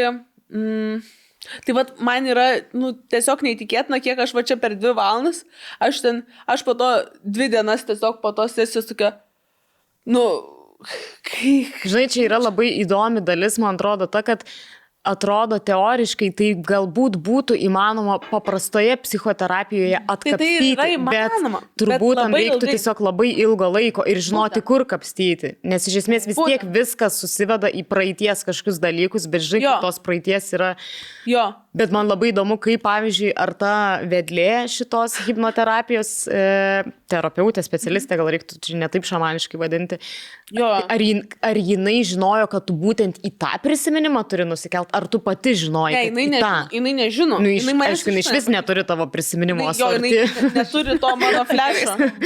tai jinai, jinai nežino, jinai Taip. nežino, kur aš nusikęsiu. Tai mes nusikėjome, jinai sako, kur tu esi, apibūdink, ką tu matai, kaip tu jautiesi, tau šilta, šalta, mhm. Ką tu ten gal apsirengus, ką tu matai, koks jausmas čia būt. Tai... Ir tu papasakai, ir jinai jau viską suveda maždaug. Nu jo, jo, tu jai viską papasakoji. Taip. Ir ką tu ten apie tai manai, nu žodžiu, tu ją nusikeli kartu.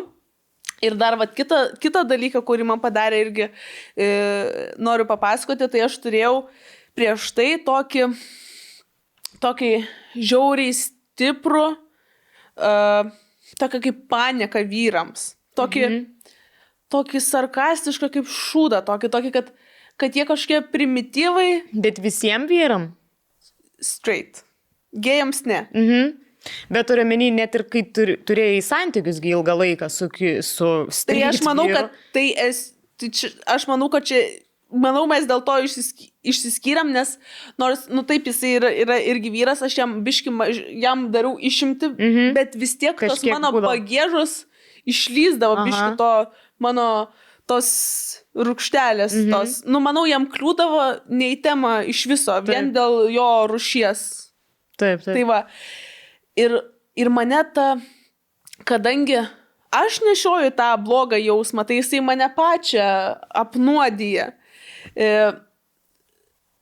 tas vat blogas jausmas vyrams, kad aš su jais taip žiūriu taip sarkastiškai, taip kandžiai, taip, kad ką, nu, ir aš pati net po to taip išeinu ir galvoju, kodėl aš taip, kodėl vat, aš taip šlykščiai ir tokia užsimaskavus, tipo, kad aš juokauju, bet, iš tikrųjų bet taip, ne, nu, taip negražiai ir mane tas vat, jausmas smauga, nu ir aišku, kaip aš su tokiu jausmu galiu ten sukurti kažkokius ten romantinius santykius jau, Taip. e, ką jau bekalbėt, žodžiu. Ir aš su ja galvojau, kad yra priežastis, kad aš pykstu ant tėčio. Taip, čia toks, žinai, atrodo logiškiausias pirmas Nu, taip, per variantas. visas terapijas, nu ten, vat, kad kažką jisai ten tėtis su mama, ten, nu ką nors tokio. Jo, visada tėvaigi kalti. Jo, visai, nu taip, arba tėtis, arba mama. Taip. Ir aš, ir, ir dėl to aš per terapijas, per visas ten ce- ceremonijas procedūras, visur, visur tėtis, tėtis, tėtis. Mhm. Nu, ir aš ten jau viską iškapšiau. Aš jau dabar iš viso, aišku, iš to yra labai daug naudos, nes aš dabar... ten- Labai geras santykis su tėčiu turi. Jo, turiu gerą santyki, ant tėčių nepykstu, matau mm. savo abu tėvus kaip žmonės, nes ypač kai man dabar daugiau metų negu kad kai jie mane padarė, tai aš galvoju, Dieve, ką jie iš viso ten žinojo.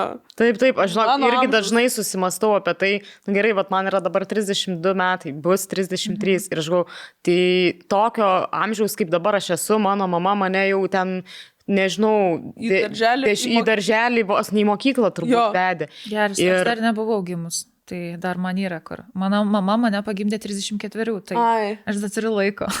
jo, Aš būsiu kaip tavo mama, jeigu pasisek. pasiseks. arba dar vyresnė gal Pasiseks, bus. pasiseks. Bet e, jo, tai tiesiog, žinai, pagalvoju apie tai ir galvoju, tai ką aš prieš dešimt metų, aš dar žmogų bet būčiau. apskritai mes dabar turim kiek literatūros podcastų, Taip, filmų. internetas O jie pilnas. po Ten buvo sovietų, sovietų, jų tėvai kokie. Tai taip. ką Aš labai gali? va, tai ir aš vat, neseniai net su mama kalbėjau ir aš kalbėjau apie jos vaikystę ir maždaug kokį jinai gyvenimą gyveno. Ir man tiek daug atsakė klausimų, kodėl, pavyzdžiui, mano mama elgėsi kaip jinai Taip, elgėsi, taip. kodėl jinai tokia yra, kodėl jos charakteris toks yra ir kokių jinai traumų turėjo savo Jo. vaikystėje. Ir nu, čia reikia ir tai suprasti, kad e, tėvai, jeigu jie ir būna toksiški savo vaikams, Yra priežastis Yra ta kažkokia. priežastis, kad jie irgi kentėjo, irgi nebuvo suprasti, nebuvo išklausyti, niekam nebuvo įdomu jų jausmai ir apskritai ten buvo tokie laikai, kad tikrai niekam neįdomu buvo nei jausmai, nei nėra, nėra ten nieko. Emocinio žmonės pasaulio yra. Net ne, ne, nebuvo, neegzistavo daugelį šeimų ir tu tikrai suvedi visus tuos taškus ir supranti, kad nu, tu negali kaltinti tik tai, žinai, ten kažkokio vieno žmogaus, nes tai yra dar visas tas backgroundas. Kartos. Jo, visa ta istorija žmogaus Taip. Ir jo tėvų ir senelių istorija, ten jo eina iš kartų į kartas ir, ir nu, tiesiog supranti. Ir pamatai savo tėvus kaip žmonės. Jo, Nu ir pamatai to labai šviesos. respektą iš tikrųjų jiem jauti. Jo. Nu, Jo, dar sako, kad yra dar Bet visai- iš tikrųjų. Dar kitaip, kad persivečia, kai tu augini vaiką. Nu, tarsi, mhm. kai tu... Tada, man atrodo, į dar kitą lygį Kai perėjai. tu pamatai, kaip ten... Galvoji- Ką dėl tavęs darė tėvai. Ir dėl tada manęs keitė pampersus ir Nu. nemiegojo naktim ir taip toliau. Jo, O dabar Pergyveno, nedėkinga, paauglė, jo. sudėjus savai, kad sugadino gyvenimą man. Taip, Jo, taip. taip. tai va čia toksai šiaip pamastymui apskritai visiems pagalvoti irgi apie savo tėvų gyvenimą ir ką jie, kai mes vat, apie savo vaikystę galvojam, ką jie savo vaikystėje išgyveno, paklausti savo tėvų, kokia jų vaikystė buvo. Ir Jo. labai daug klausimų atsakysiu jums irgi. Ir tada, o, ir tada jeigu turit senelius, tai senelių, senelių, kai jeigu paklausai tėvų, kad atrodo, kad senelių, tai senelių paklausai, tai ten dar, ten Dar iš viso, dar kitas pasaulis. Žiūriu šiaip kaip. Ir tada, vis, tada viskas aišku, pasidaro, nes čia yra iš kartos giminės. Taip. Tu jauti visą tą giminės uh, Aš manau, šiaip Trauma. kolektyviškai Iš to, traumą jo. Šiaip girdėjus ir istorijų, ir pažįstamų, ir savo tą visos giminės istoriją. Toks jausmas, kad tais laikais, daug senesniais vasenelių, mūsų ypatingai laikais, nelabai daug žmonių žinojo, kaip užauginti žmogų. Kaip teisingai užauginti žmogų. Iki šiol mes galim sakyti, kad jo, daugiau, daug, daugiau informacijos Daugiau. turim ir daugiau visokių, nežinau, išteklių, resursų, iš kur pasiimti, paklaus patarimų ar panašiai. Metodikų visokių yra. Tuo metu ten net, net nebuvo, atrodo, klausimo, tu darai kažką iš savo instinktų ir jo, tai su- sufakapinti žmogų, to nenorėdamas visiškai be blogų jokių Jis- intencijų. Tai man atrodo, net neįmanoma užauginti ir niekaip, nei pro kur, nei truputėlio nes, tikrai. Nu vis tiek Neįmanoma. Tiesiog kažkiek... mums yra truputį lengviau. Dabar palengvinta situacija iš tos Jo. pusės, kad mes tiesiog turim Turim daug kodus. didesnį prieimimą. Aišku, iš kitos pusės dabar, žinai, aš kartais pagalvoju, kai yra tų e, tėvystės technikų, ar kaip tai pavadinti, nu daugybė, ten Montesori visokie, tas, kur negali vaikui sakyti ne, viskas tik teiginiais, negali nieko jam neleisti, jis turi viską pats išbandyti, jis turi pats nusideginti rankas, kad tada jis jau žinos, aš negaliu liesti karštų puodų. Taip. Ir toks galvoju, nu fak, pasirinkti, pavyzdžiui, tą techniką, metodiką, su kuriuo auginti, irgi bus ar būtų labai sunku. Nes, o jeigu visgi paaiškės, žinai, tyrimai po dar šimto metų, kad Montesoris, nu, užaugino tiesiog psichopatus. Ta prasme, įsivaizduok paaiškėtų tik po kurio laiko, kad per kas Taip, antrą kartą taip. šoka ir tipo visi, kas užauginti Montesori, gimdo psichopatus. Tai va čia labai įdomu. E, Mūsų vėlesnės kartos parodys, ar geriau auginti Iš žmogų, nežinant nieko, tiesiog iš e, motiniškų ir ten tėviškų instinktų, ar geriau, kai turi e, visus prieinamus kanalus, knygas, mentorius ir kursus, ar tokiu atveju geriau. Tai va, žinau, aš manau, aš tai, aš tai manau, kad, mūsų, mūsų, kad mes vis sveikstam. Aš manau, kad bus geriau, bet šiaip, bet šiaip jau dabar jau tie maži vaikai jau yra absoliučiai kitokie negu mes, jų smegenys kitaip dirba, tai čia irgi. Bet čia normalu, čia evoliucija yra. Bet mes Tikrųjų, kad ir kaip Samoningėjom, gal taip taip, taip. ir mūsų tas ir emocijų, ir tas dvasinis pasaulis, jisai didėja, platėja. Mes jau mokam įvardinti po truputį savo emocijas, nebijom kalbėti apie jas, netylim, einam pagalbos ieškoti. Aš tikiu Ten tikrai, kad buvo- žmonija jinai tobulėja. Aišku, mes padarėm Jo. klaidų, mes supisom planetą savo. Jo. Bet aš tikiu, kad mes dar kažkaip atstiesim, susimsim ir išspręsim ekologinės katastrofos dalykus. Bet iš tos Tikiuosi. dvasinės pusės man tikrai atrodo, kad... Liūdnas temas nežinau. Ne, bet čia nėra liūdna, man, Man tai pavyzdžiui, žiūri, nei kiek neliūdna. man, man labai liūdna, kai aš pagalvoju apie tą visą ekologinę situaciją. Ne, bet apart ekologinės situacijos, sakau, aš tai tikiu, turiu tą tikėjimą, kad, kad mes išsispręsim ir susitvarkysim. Ir tiesiog bendrai, kad man atrodo, kad žmonija tobulėja. Va būtent, kad samoningėja, eina to tokiu, nu, blemba, mūsų Renkasi smegenys kitą. auga, mūsų smegenys vis labiau, nu, tik pažiūrėkit, kaip galvos didėja žmonių. Jums gyvas įrodymas, pažiūrėkit į mano kaktą, kokia jį aukšta. Šį kartą su mumis New Crush. Tai tikriausiai apie New Crush jau esate girdėję ne vieną kartą, iš daug rekomendacijų ir mūsų, ir kitų influencerių mūsų šalies. Tai New Crush yra elektroninė parduotuvė ir turi fizinę parduotuvę Kaune. Niukraš parduotuvės asortimente rasite klinikiniais tyrimais patvirtintų kokybiškų ir švarios sudėties maisto papildų, taip pat ir medicininės ir dermatologinės kosmetikos be jokių nereikalingų priedų. O šiandien jums norime parodyti New Crush hitus. Tai visų pirma, tikrai nekartą esu išbandžiusi Self Fusion C, tai Pietų Korejoje pirmaujanti korejietiška būtent kosmetika dermatologinė. Ir man labai patinka jų priežiūros priemonės. Vienas dalykas, kurį naudoju ne tik aš, bet ir mantelis, kas yra svarbu, nes vyrai dažnai nesinaudoja. Nieko, tik tai prausiasi veidus su muilu. Ūkiniu. Ūkinį jo. Bet jis naudoja šį, nes šiaip man to oda yra labai jautri ir labai sausėjusi. Ir aš turiu tokią mišrę odą, tai po tų visų rūkštinių pylingų ir panašiai, jinai irgi yra įsausėjusi. Tai yra labai geras kremas, kuris vadinasi Aquaporin Cream.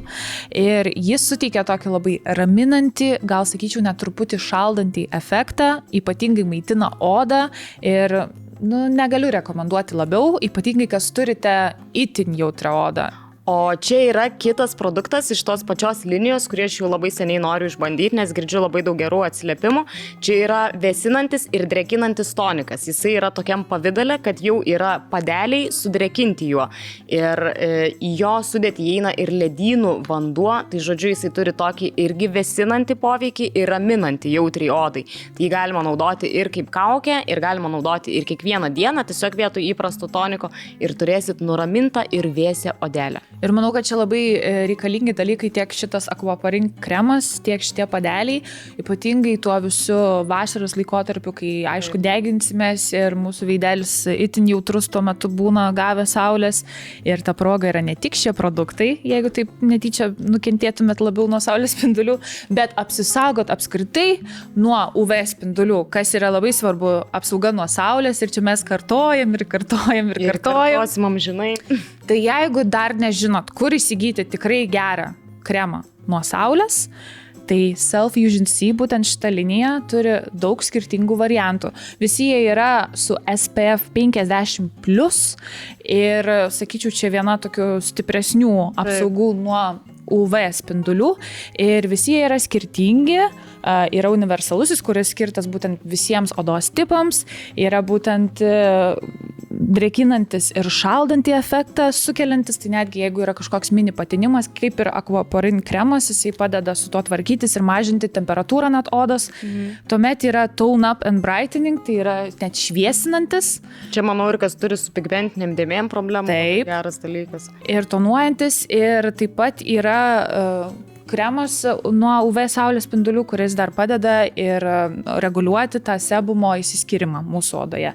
Tai čia gal mišriodėms labiau tiktų. Mišriodėm, riebiodėm. Taip. Taip. Tai va, pažiūrėkit, kiek skirtingų variantų ir tikrai galiu rekomenduoti. Aš turiu dar vieną tokį variantą, kuris yra iš vis e, tokio kaip vazelino formos, kurį galima Mm. teptis. Tai labai Pieštukinis, ane? Pieštukinis, tai jį irgi galima naudoti, ypatingai gerai, kai nenaudoji daug makiažo arba iš vis nenaudoji, kad e, Dienos. galėtum jo vėl užsitepti dienos metu, nes šiaip kremą nuo saulės reikėtų vis e, teptis ir teptis dienos metu, neužtenka tik ryte užsitepti. Tai vad, žinokit ir žinokit, kad būtinai mums reikia jį naudoti. Čia ne juokai, ypatingai vasarą. Na, o mano rankose yra klientų ypač pamėgtas, išgirtas dar vienas e, hitas Nukrašo, tai yra Glowfix Skin Boost papildai skirti odos būkliai palaikyti ir puoselėti. Tai čia įeina labai daug gerų sudedamųjų dalių. Tai yra ir vitaminas, varis, Selenas. selenas, vitaminas Vis nepataikau. Vitaminas E.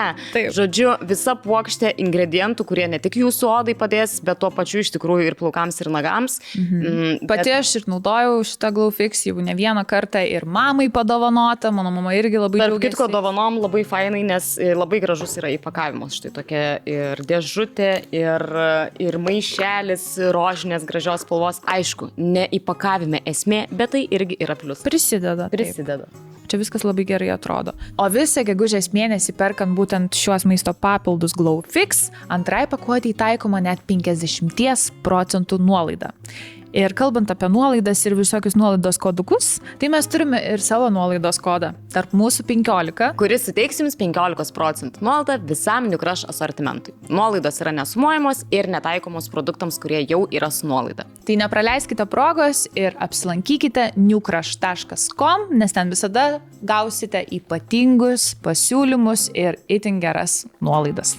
Grįžkim prie to, nes labai įdomu, kas visgi Jo. buvo, kur tu buvai tėvas kad ne tėvas buvo. Taip. Tai iš kur buvo tas e, sarkazmo Tas noras mano žodžių rūkštelė. E, Žodžiu, tai nusikėliau prisim... Ir, vat, ir vat, tame ir esmė, kad vat, dėl ko nereikia galvoti, kad mes ten labai gerai viską žinom. Nes aš galvoju, "Vat, aš čia žinau, čia vatjaus, čia mhm. vat, aš čia to, tas, todėl, todėl.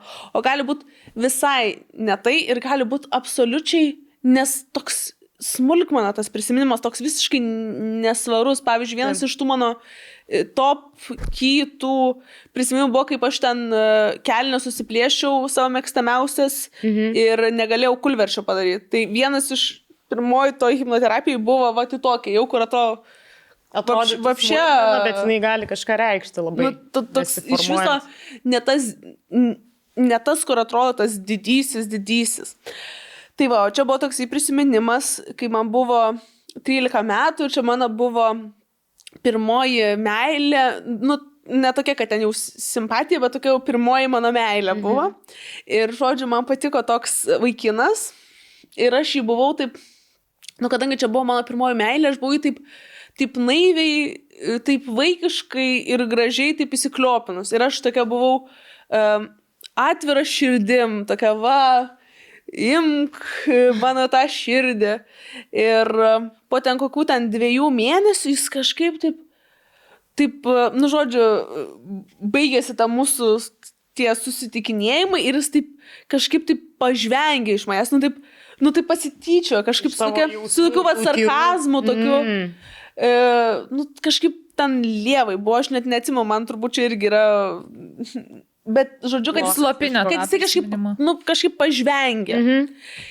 Ir aš e, labai stipriai įs- įsižeidžiau ir aš dėl jo verkiau po to, po šitų dviejų mėnesių susitikinėjimų, aš verkiau dėl jo keturis metus, visą savo paauglystę.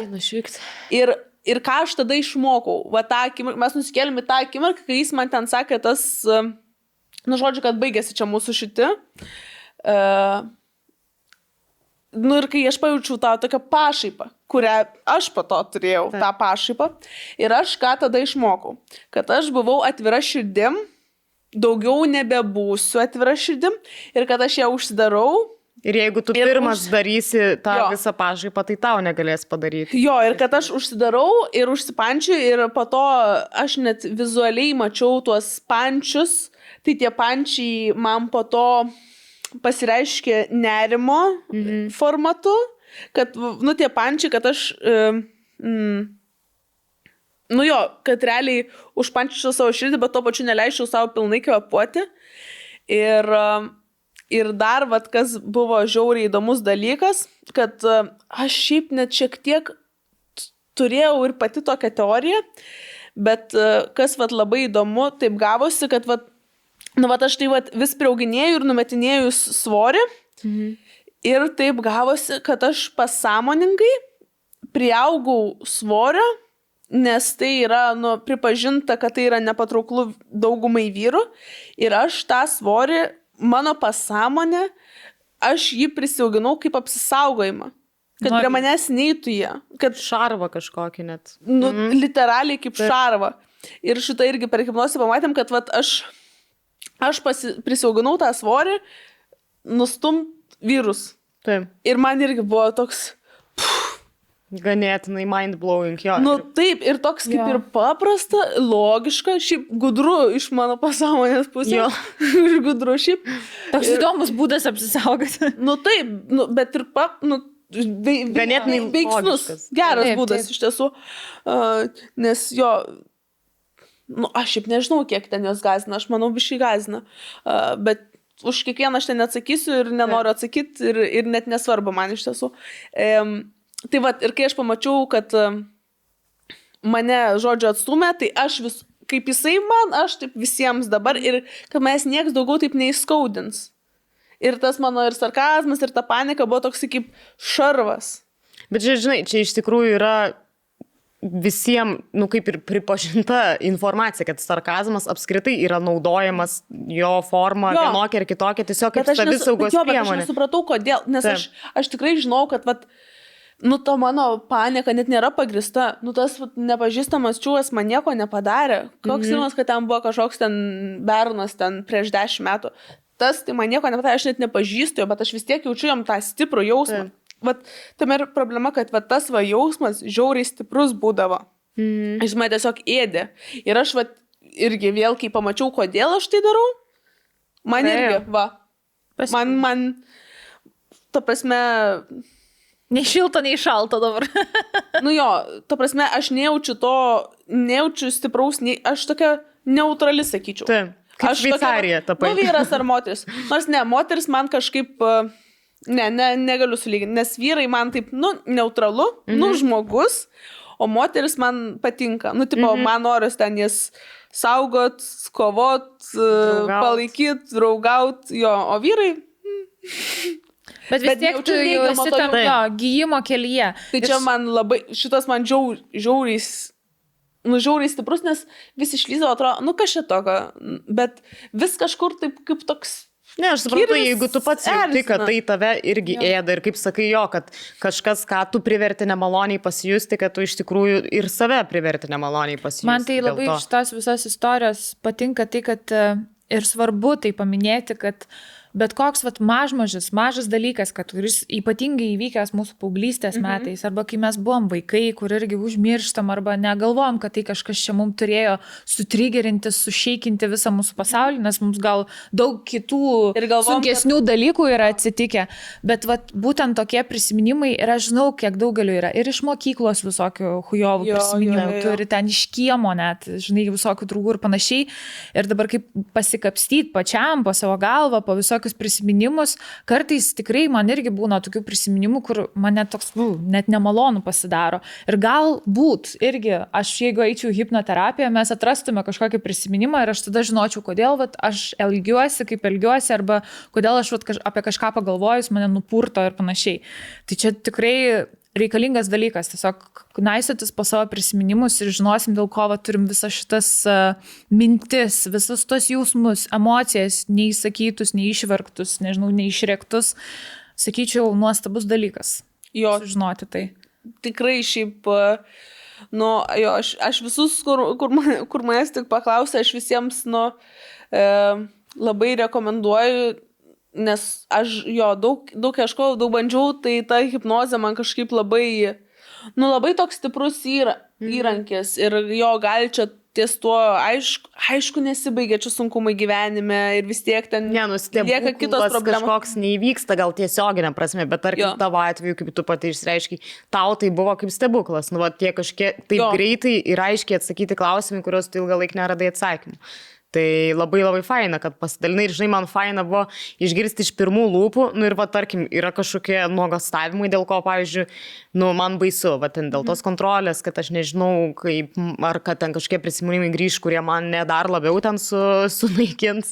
O nėra Tai- taip, kad vat, gali būti vat, tokiam situacijom, nu, matyt, nėra laikas, arba žmogus nepasiruošęs, arba jam dar nereikia, jeigu vat, Aš šiaip manau irgi, kad tą aš manau, kad net... e, kad net, ne, nu, pavyzdžiui, ne, ne, Tikrai nėra, manau, tai toks Taip. dalykas, kurį visiems reikėtų dabar daryti. Ne. Žinai, jeigu nejauti kažkokio noro, aš manau, ir Ne, nereikia. jeigu taip, taip, nenori, taip, tai taip. neik. Jeigu nenori, Tai ir kalbam. Man atrodo, turi kaip tik labai stiprų norą turėti ir Jo, tada... Kažkokį labai rimtą klausimą. Aš dar pamiršau paklausti, kai visas tas sensas baigėsi ir jūs jau atsakėte ten kažkokius klausimus. Mm. Žinau, kad dar yra, kad yra kažkokia mantra, kurią turi klausyti ten tam tikrą kiekį dienų. Taip, tai po to tau arba jau ir hipnozės metu, arba tau po to įrašo tau specialų individualų įrašą, ką mhm. tau ten reikia į, įkalbėti, įprogramuoti.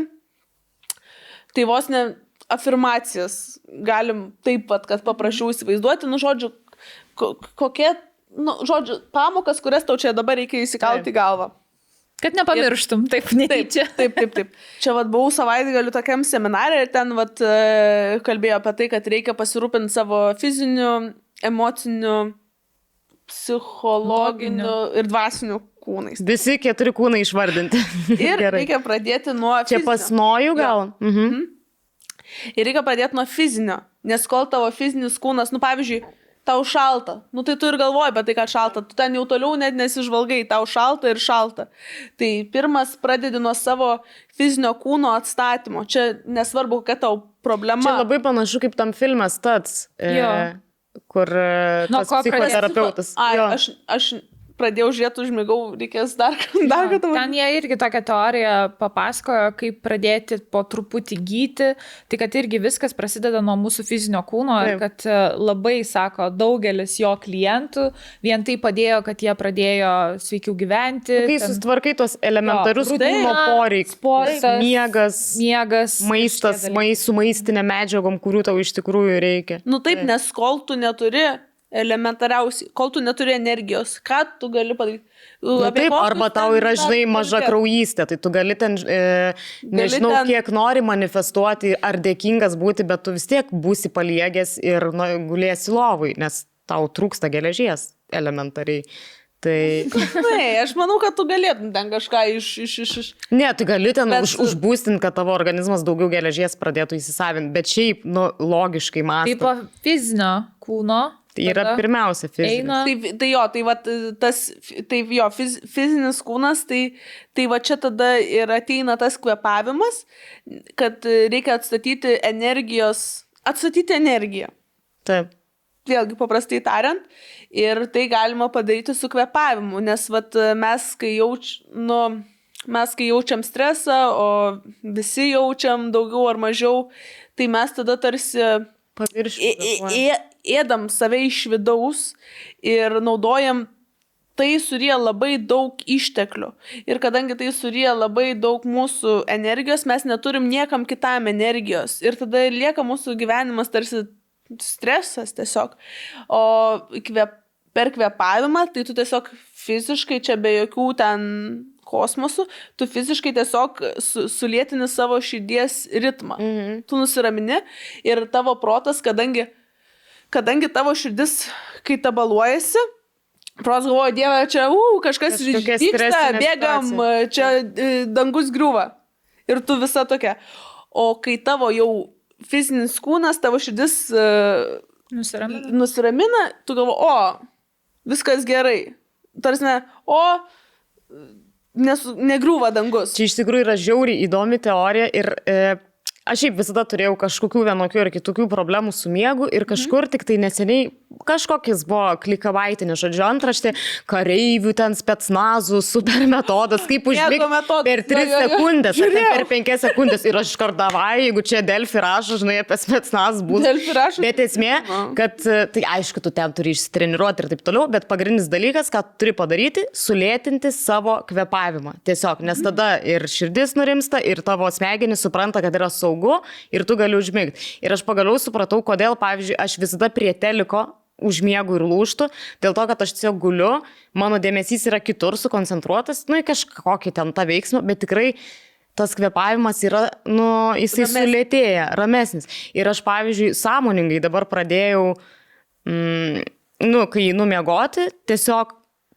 tą iškvėpimą daryti ilgesnį negu mhm. įkvėpimas. Nes, žinai, įkvėpi per 3 sekundės, iškvėpi per 6, kaip spetsnazai ir patarė. Ir, nu, žinokit, arba aš labai pavargus paskutiniu metu ir tiesiog užmiegu, arba veikia šitas metodas. Nes tikrai, nu, greitesnis yra tas Arba abu, užmiegimas. kaip turbūt ir yra. Greičiausiai yra abu. Jo, tai cool. Jo, jo, Būkit tas- ir jūs tas- kaip tas spetsnazai. kvėpavimas, a, tas kvepavimas, nu, tarsi, nu, tikrai veikia, tai va, dėl ko, va, mm, va šią savaitę aš esu, kaip sakant, kaip sakau, aš labai pasikūrus ir keliausi šią savaitę visai ką penktą ryto. Šiandien irgi. Šiandien irgi. Tai tau greitai į lovytę laikas. Aš jau, aš jau make-up'e ten kl kl klapsėjau, kai sako užsimerk ir po to sako atsimerk. Jau reiktų, kad atsimerktum, Dovilė. Matai, kai kalbėjom apie tą sulėtintą kvepavimą, tai man visada, jeigu kirpykla arba makiažas, aš ten arba santokius daro. Jo, Aš jau noriu mėgoti. jo, jo, dažnai šiaip žmonės už, užsnaudžia. Tai tu jau 13 valandų kaip pabudus esi. Aš Aš senai, aš, aš nežinau, kiek dabar valandų. E, Žodžiu, e, tai kodėl mane tai paveikė, nes aš ten visokių ten seminarų, podcastų, ten visokių ten belia kiek. Ir tai dažniausiai ten užmotivuoja ten tam vakarui. Jo. nu, kaip ir šiaip, tu galvoji, va, Taip. Kai, kaip sakant, būtų gerai, jeigu mes būtume tokie pasikūrę, kaip va, prieš tą antrą nakties, kai galvojam, kad ką darysim rytoj ryte. Taip. Em, Ir aš. Bet dėl ko kažkaip e, suveikia, nes ten ne tik šnekėjom, bet mes ten tą kvepavimo praktiką ir padarėm. Mhm. Ir, e, nu, aš esu tai darius ir prieš tai, bet kažkaip, e, nežinau, gal dabar čia ypatingai buvo nusudintas mano kūnas, Taip. bet kažkaip mes darėm. Ir, ir šiaip ten buvo e, virš dviejų tūkstančių žmonių saliai, ar, arenoj. Aha. Ir arenui, literal. Ir e, ten jau vyko ten kolektyviniai visi dalykai. Nu, žodžiu, ir buvo taip stipru. Mhm. Po to kvepavimo, ten nežinau, mes kokias, nu, 15 minučių, 20 padarėm tos kvepavimus. Ir aš po to taip gerai jaučiausi. Ir ta, ner, ta visa nerima taip nuplovė ir aš tokia ir rami, ir tokia ir energinga, ir, nu, tiesiog žiauriai gerai pasijaučiau ir tiesiog nori dar, nori dar, jausti. Norėjai liktoje arenai ir toliau kvėpuoti. Bet Jo. jo, čia man atrodo normalu, kai gauni iš karto atlygį savotiškai už tai, ką darai, nu kažkokį vat, malonų, gerą jausmą, greitą tai čia ir dabar rezultatą. naudinga pajausti tai praktikoje, o ne tik ten pašnekėt, nu ten, pavyzdžiui, jeigu žmonės jau žinotų, koks jiems bus jausmas po šalto dušo, jie gal manau, daug daugiau į jį nueitų. Bet žinokit, čia yra vienintelis dalykas, kuris manęs visiškai nedomina. Tai šaltas dušas. Aš, Ekitės manęs irgi. Manęs nedomina. visiškai Aš- netraukia. dabar, tai nieko jos, aš manau, nieko netraukia. Bet vis tiek kažkodėl žmonės nusprendžia tai daryti. Arba ten šoka į tą ledo vonę. Bet žinai, dar ledo, yra aš suprantu, kam- po pirties, pavyzdžiui, nu, ir tai yra kažkoks pirties savęs tai įveikimas. Ne, ša, ša, šalto dušo jisai turi labai daug naudos, bet to prasme, kad žmogus, kad norėtų jį eiti, nieks man nenori. Nori Mhm. visi tos naudos iš jo. Jo, o kokia nauda yra būtent ant kraujotaka? Tai va, tai pavyzdžiui, dėl ko ryte, nes ryte mums, kad atsikelti, mums reikia to Šoko. ko- kortizol, jo, kortizolio. Reikia mums jo? Mums reikia šiek tiek to streso hormono, kad mus išjudint. A, Nes jeigu mes busim ramybės būsenoj, tai mes ir mėgosim. Tai mums reikia pradžioj išsijudint. gal tiesiog galiu ir paprašyti, tas, kad man tas man žuvį dėtų kiekvieną rytą tokį liausį. Ledais apmėti. Kelkis, gelmenė. Dieve. Ne, čia blogai. Čia blogai. Čia blogai. Čia blogai. Ir tas žadintuvo kortizolis irgi jis. Nes jo, jis iš tikrųjų man pakankamai toksai- išskiria kortizolį. Jo, jo, jisai išskiria. Bet čia, čia Ir tas, kuris šitas blogas. mūsų uždedi. Ne. Aš Ne. net dreba tas mano kūnas, kai reikia kelti. Tai va, čia, čia negerai. Čia negerai. Tai va, žodžiu. Um, Mūsų kūnas, kai mes kažką gaunam, kai mes kažką padarom, ko mes nenorim, kažką tipo blogo, bet mums ge... Naudinga. kažkas, kažką tipo Nemalonaus, kaip bet ir naudingo. Nemalonaus, tada mums kūnas nori atsidėkoti už tai ir mes gaunam Dopamino. gero. Tai va, Čia kaip ir va čia- sportas. Tai čia, Taip. čia lygiai tas pats. Taip, taip, taip. Ir tai va, tai mums išsiskiria belekiek dopamino. Taip. Yra net palyginimas šalto dušo su tam tikrais narkotikais, O. populiariausiais, tarkim, vienais. Populiariais labai pramogų pasaulyje. Po šalto dušo išsiskiria. Tualetuose labai populiarus. Veidrodžiai irgi Tualetų būna. Kad e, išsiskiria dopamino Toks pat kiekis? 60 kartų daugiau. Tai kodėl iš vis dar kažkas platina tos Nes nebuvo velnio šalto- miltus? Eikit visi į šaltus dušus. Nes nebuvo šalto duše. Ir, ir jo, ir psichologiškai, vat, aš dabar kelis kartus užsukau tą šaltą dušą. Po Man, kiek, po man kiek ir sekundžių? sekundžių. Nu, Maks, nu, iki minutės, tikrai nedaugiau. Ir čia psichologi, jau ilgai. psichologiškai čia žiauriai, sun, žiauriai sunku, bet iš tiesų žiauriai geras jausmas, kodėl. Nes pirmą, tu ištiesėjai savo pažadą, tu jautiesi žiauriai maladėjas. Ta prasme, jeigu tu tokį dalyką padarai, tai ko tu negali padaryti. Antras dalykas, nu, kažko išsiskiria tikrai ten belekiek, tu jauties ir, ir pasirodo tau vis palaipsniui gražiai vis išsiskirinėja. Ne tai, kad vienu metu bum, bet tau Nes vis dar dienos bėgi vis išsiskiria ir vis tave, Geras. nu, vis palaiko tau tą, nu, Aš dabar energiją. pagalvoju, aš arčiausiai šalto dušo buvau, tai kur soliariumą guli ir to purškito vandenį, kad tave atšaldytų šiek tiek. Tai čia Tai? Nes, nu, buvau, bet, bet čia vis tiek kitaip jis dažniausiai iš, iššilęs būna, nes Nu jo, bet būna. Aš to lipimo į ežerą negaliu pakęsti. Aš kaip senukas, aš vis tas pažastis įsišlapinu, apsiplaunu, kad man nebūtų taip nemalonu. Jo. Ir Bet aš žinok, supranti ilgai, žinai, o šaltas Jo. dušas toks ir ten niekada nežinai, kada Bet, purkšta. bet, gali, apsi, bet gali pradžioje apsipratinėti, tarsi net tau nebūtina iš karto tai bam, tu gali tam draugnų vandeniu, nu, tu patokiu, tau Taip. nebūtina lysti į ledinį dušą, tu gali į nekarštą, Bet to tai- į tokį, tu tiesiog atsuki į tą tolimiausią mėlynojo aš, taškelio aš tai pusę. darau, aš atsuku ir tada tokia, ir Bet reikia aš, kvepuoti tuo metu, ne? Bet jo, aš yra specialūs kvepavimai ir lendant į ežerą, ypač Kaip jį vadinasi? Vinhofo technika. Kažkas tokio. Ar ne Vinhofo? Oho, Nu, Vim- Hof yra tikrai tam. Vim, Tikrai. Vim Hofo tikrai Jo. ten metodas specialus kvepavimo. Ir jisai veikia, mes kažkada Hofo, per kitą moterų stovyklą, mes ten rudenį, ten buvo spalio mėnesį, mes bėgom nuogos į ežerą mm. ir, ir darėm tos kvepavimus ir tikrai kažkas ten buvo, kad, Išliko tram. kad nie, kažkaip Čia romantiškai visai skamba dar šitas. aš labai, labai, romantiškai, nes atsiskiria, kad tipo, aš Nuogos nesu mano moterys. kūnas, mhm. šis fizinis skausmas manęs nepaliečia. Kaž- Bet rimtai ir Bet kažkaip man atrodo, kad e, tas kvepavimas labai padeda iš tos pusės, kad visada aš net paju- pajuntu, jeigu ten koks šaltesnis vanduo ar kažkas, kad, būna, Toks kad labai sukyla širdies. e, susireguliuoji. Jo, pulsas tau sukyla ir širdis iš karto stresas ir tada su tuo kvepavimu tu suregu, sureguliuoji, nuramini savo širdį ir tuomet e, viskas kažkaip ramu pasidaro. Jo, tai nebekelia to, to didžiulio streso.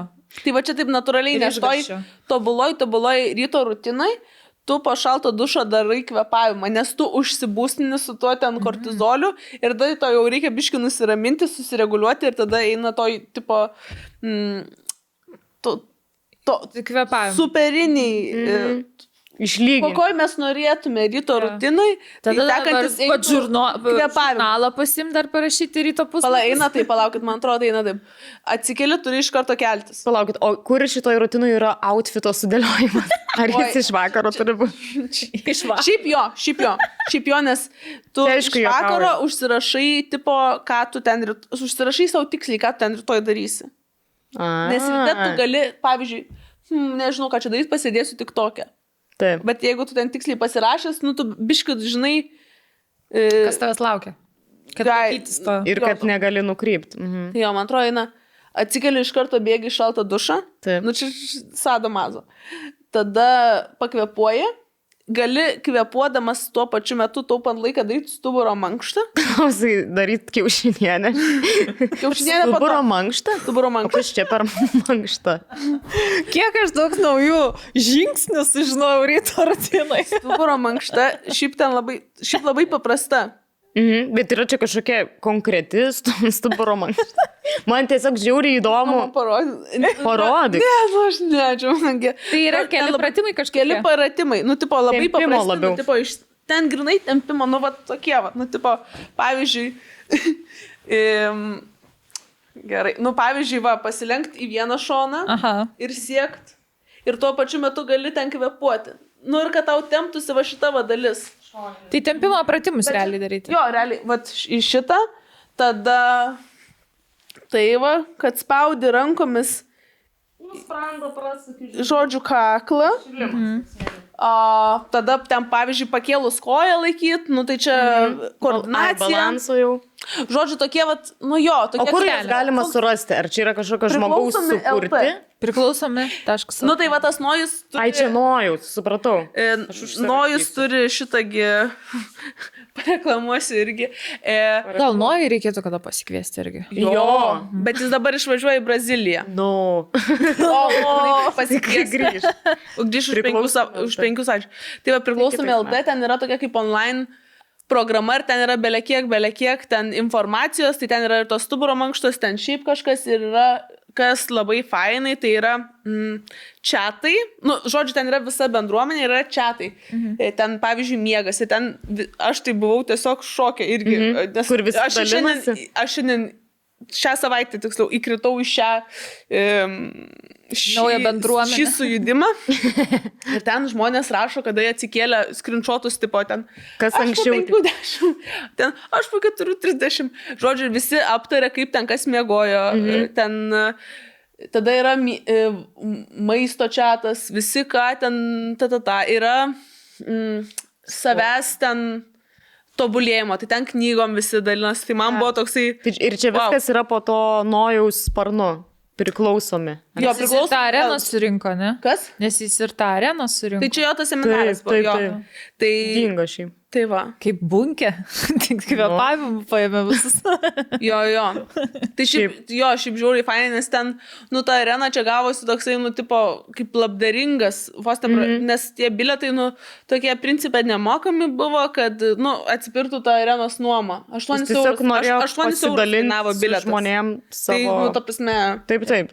Tai šiaip žiauriai fainai, kad kažkas uh, už, užsiema ir tai yra užkrečiama, nes vat, uh, vat man jisai papasakojo, o man... Dabar tu papasakai mums. Aš, pavyzdžiui, kažkaip jo.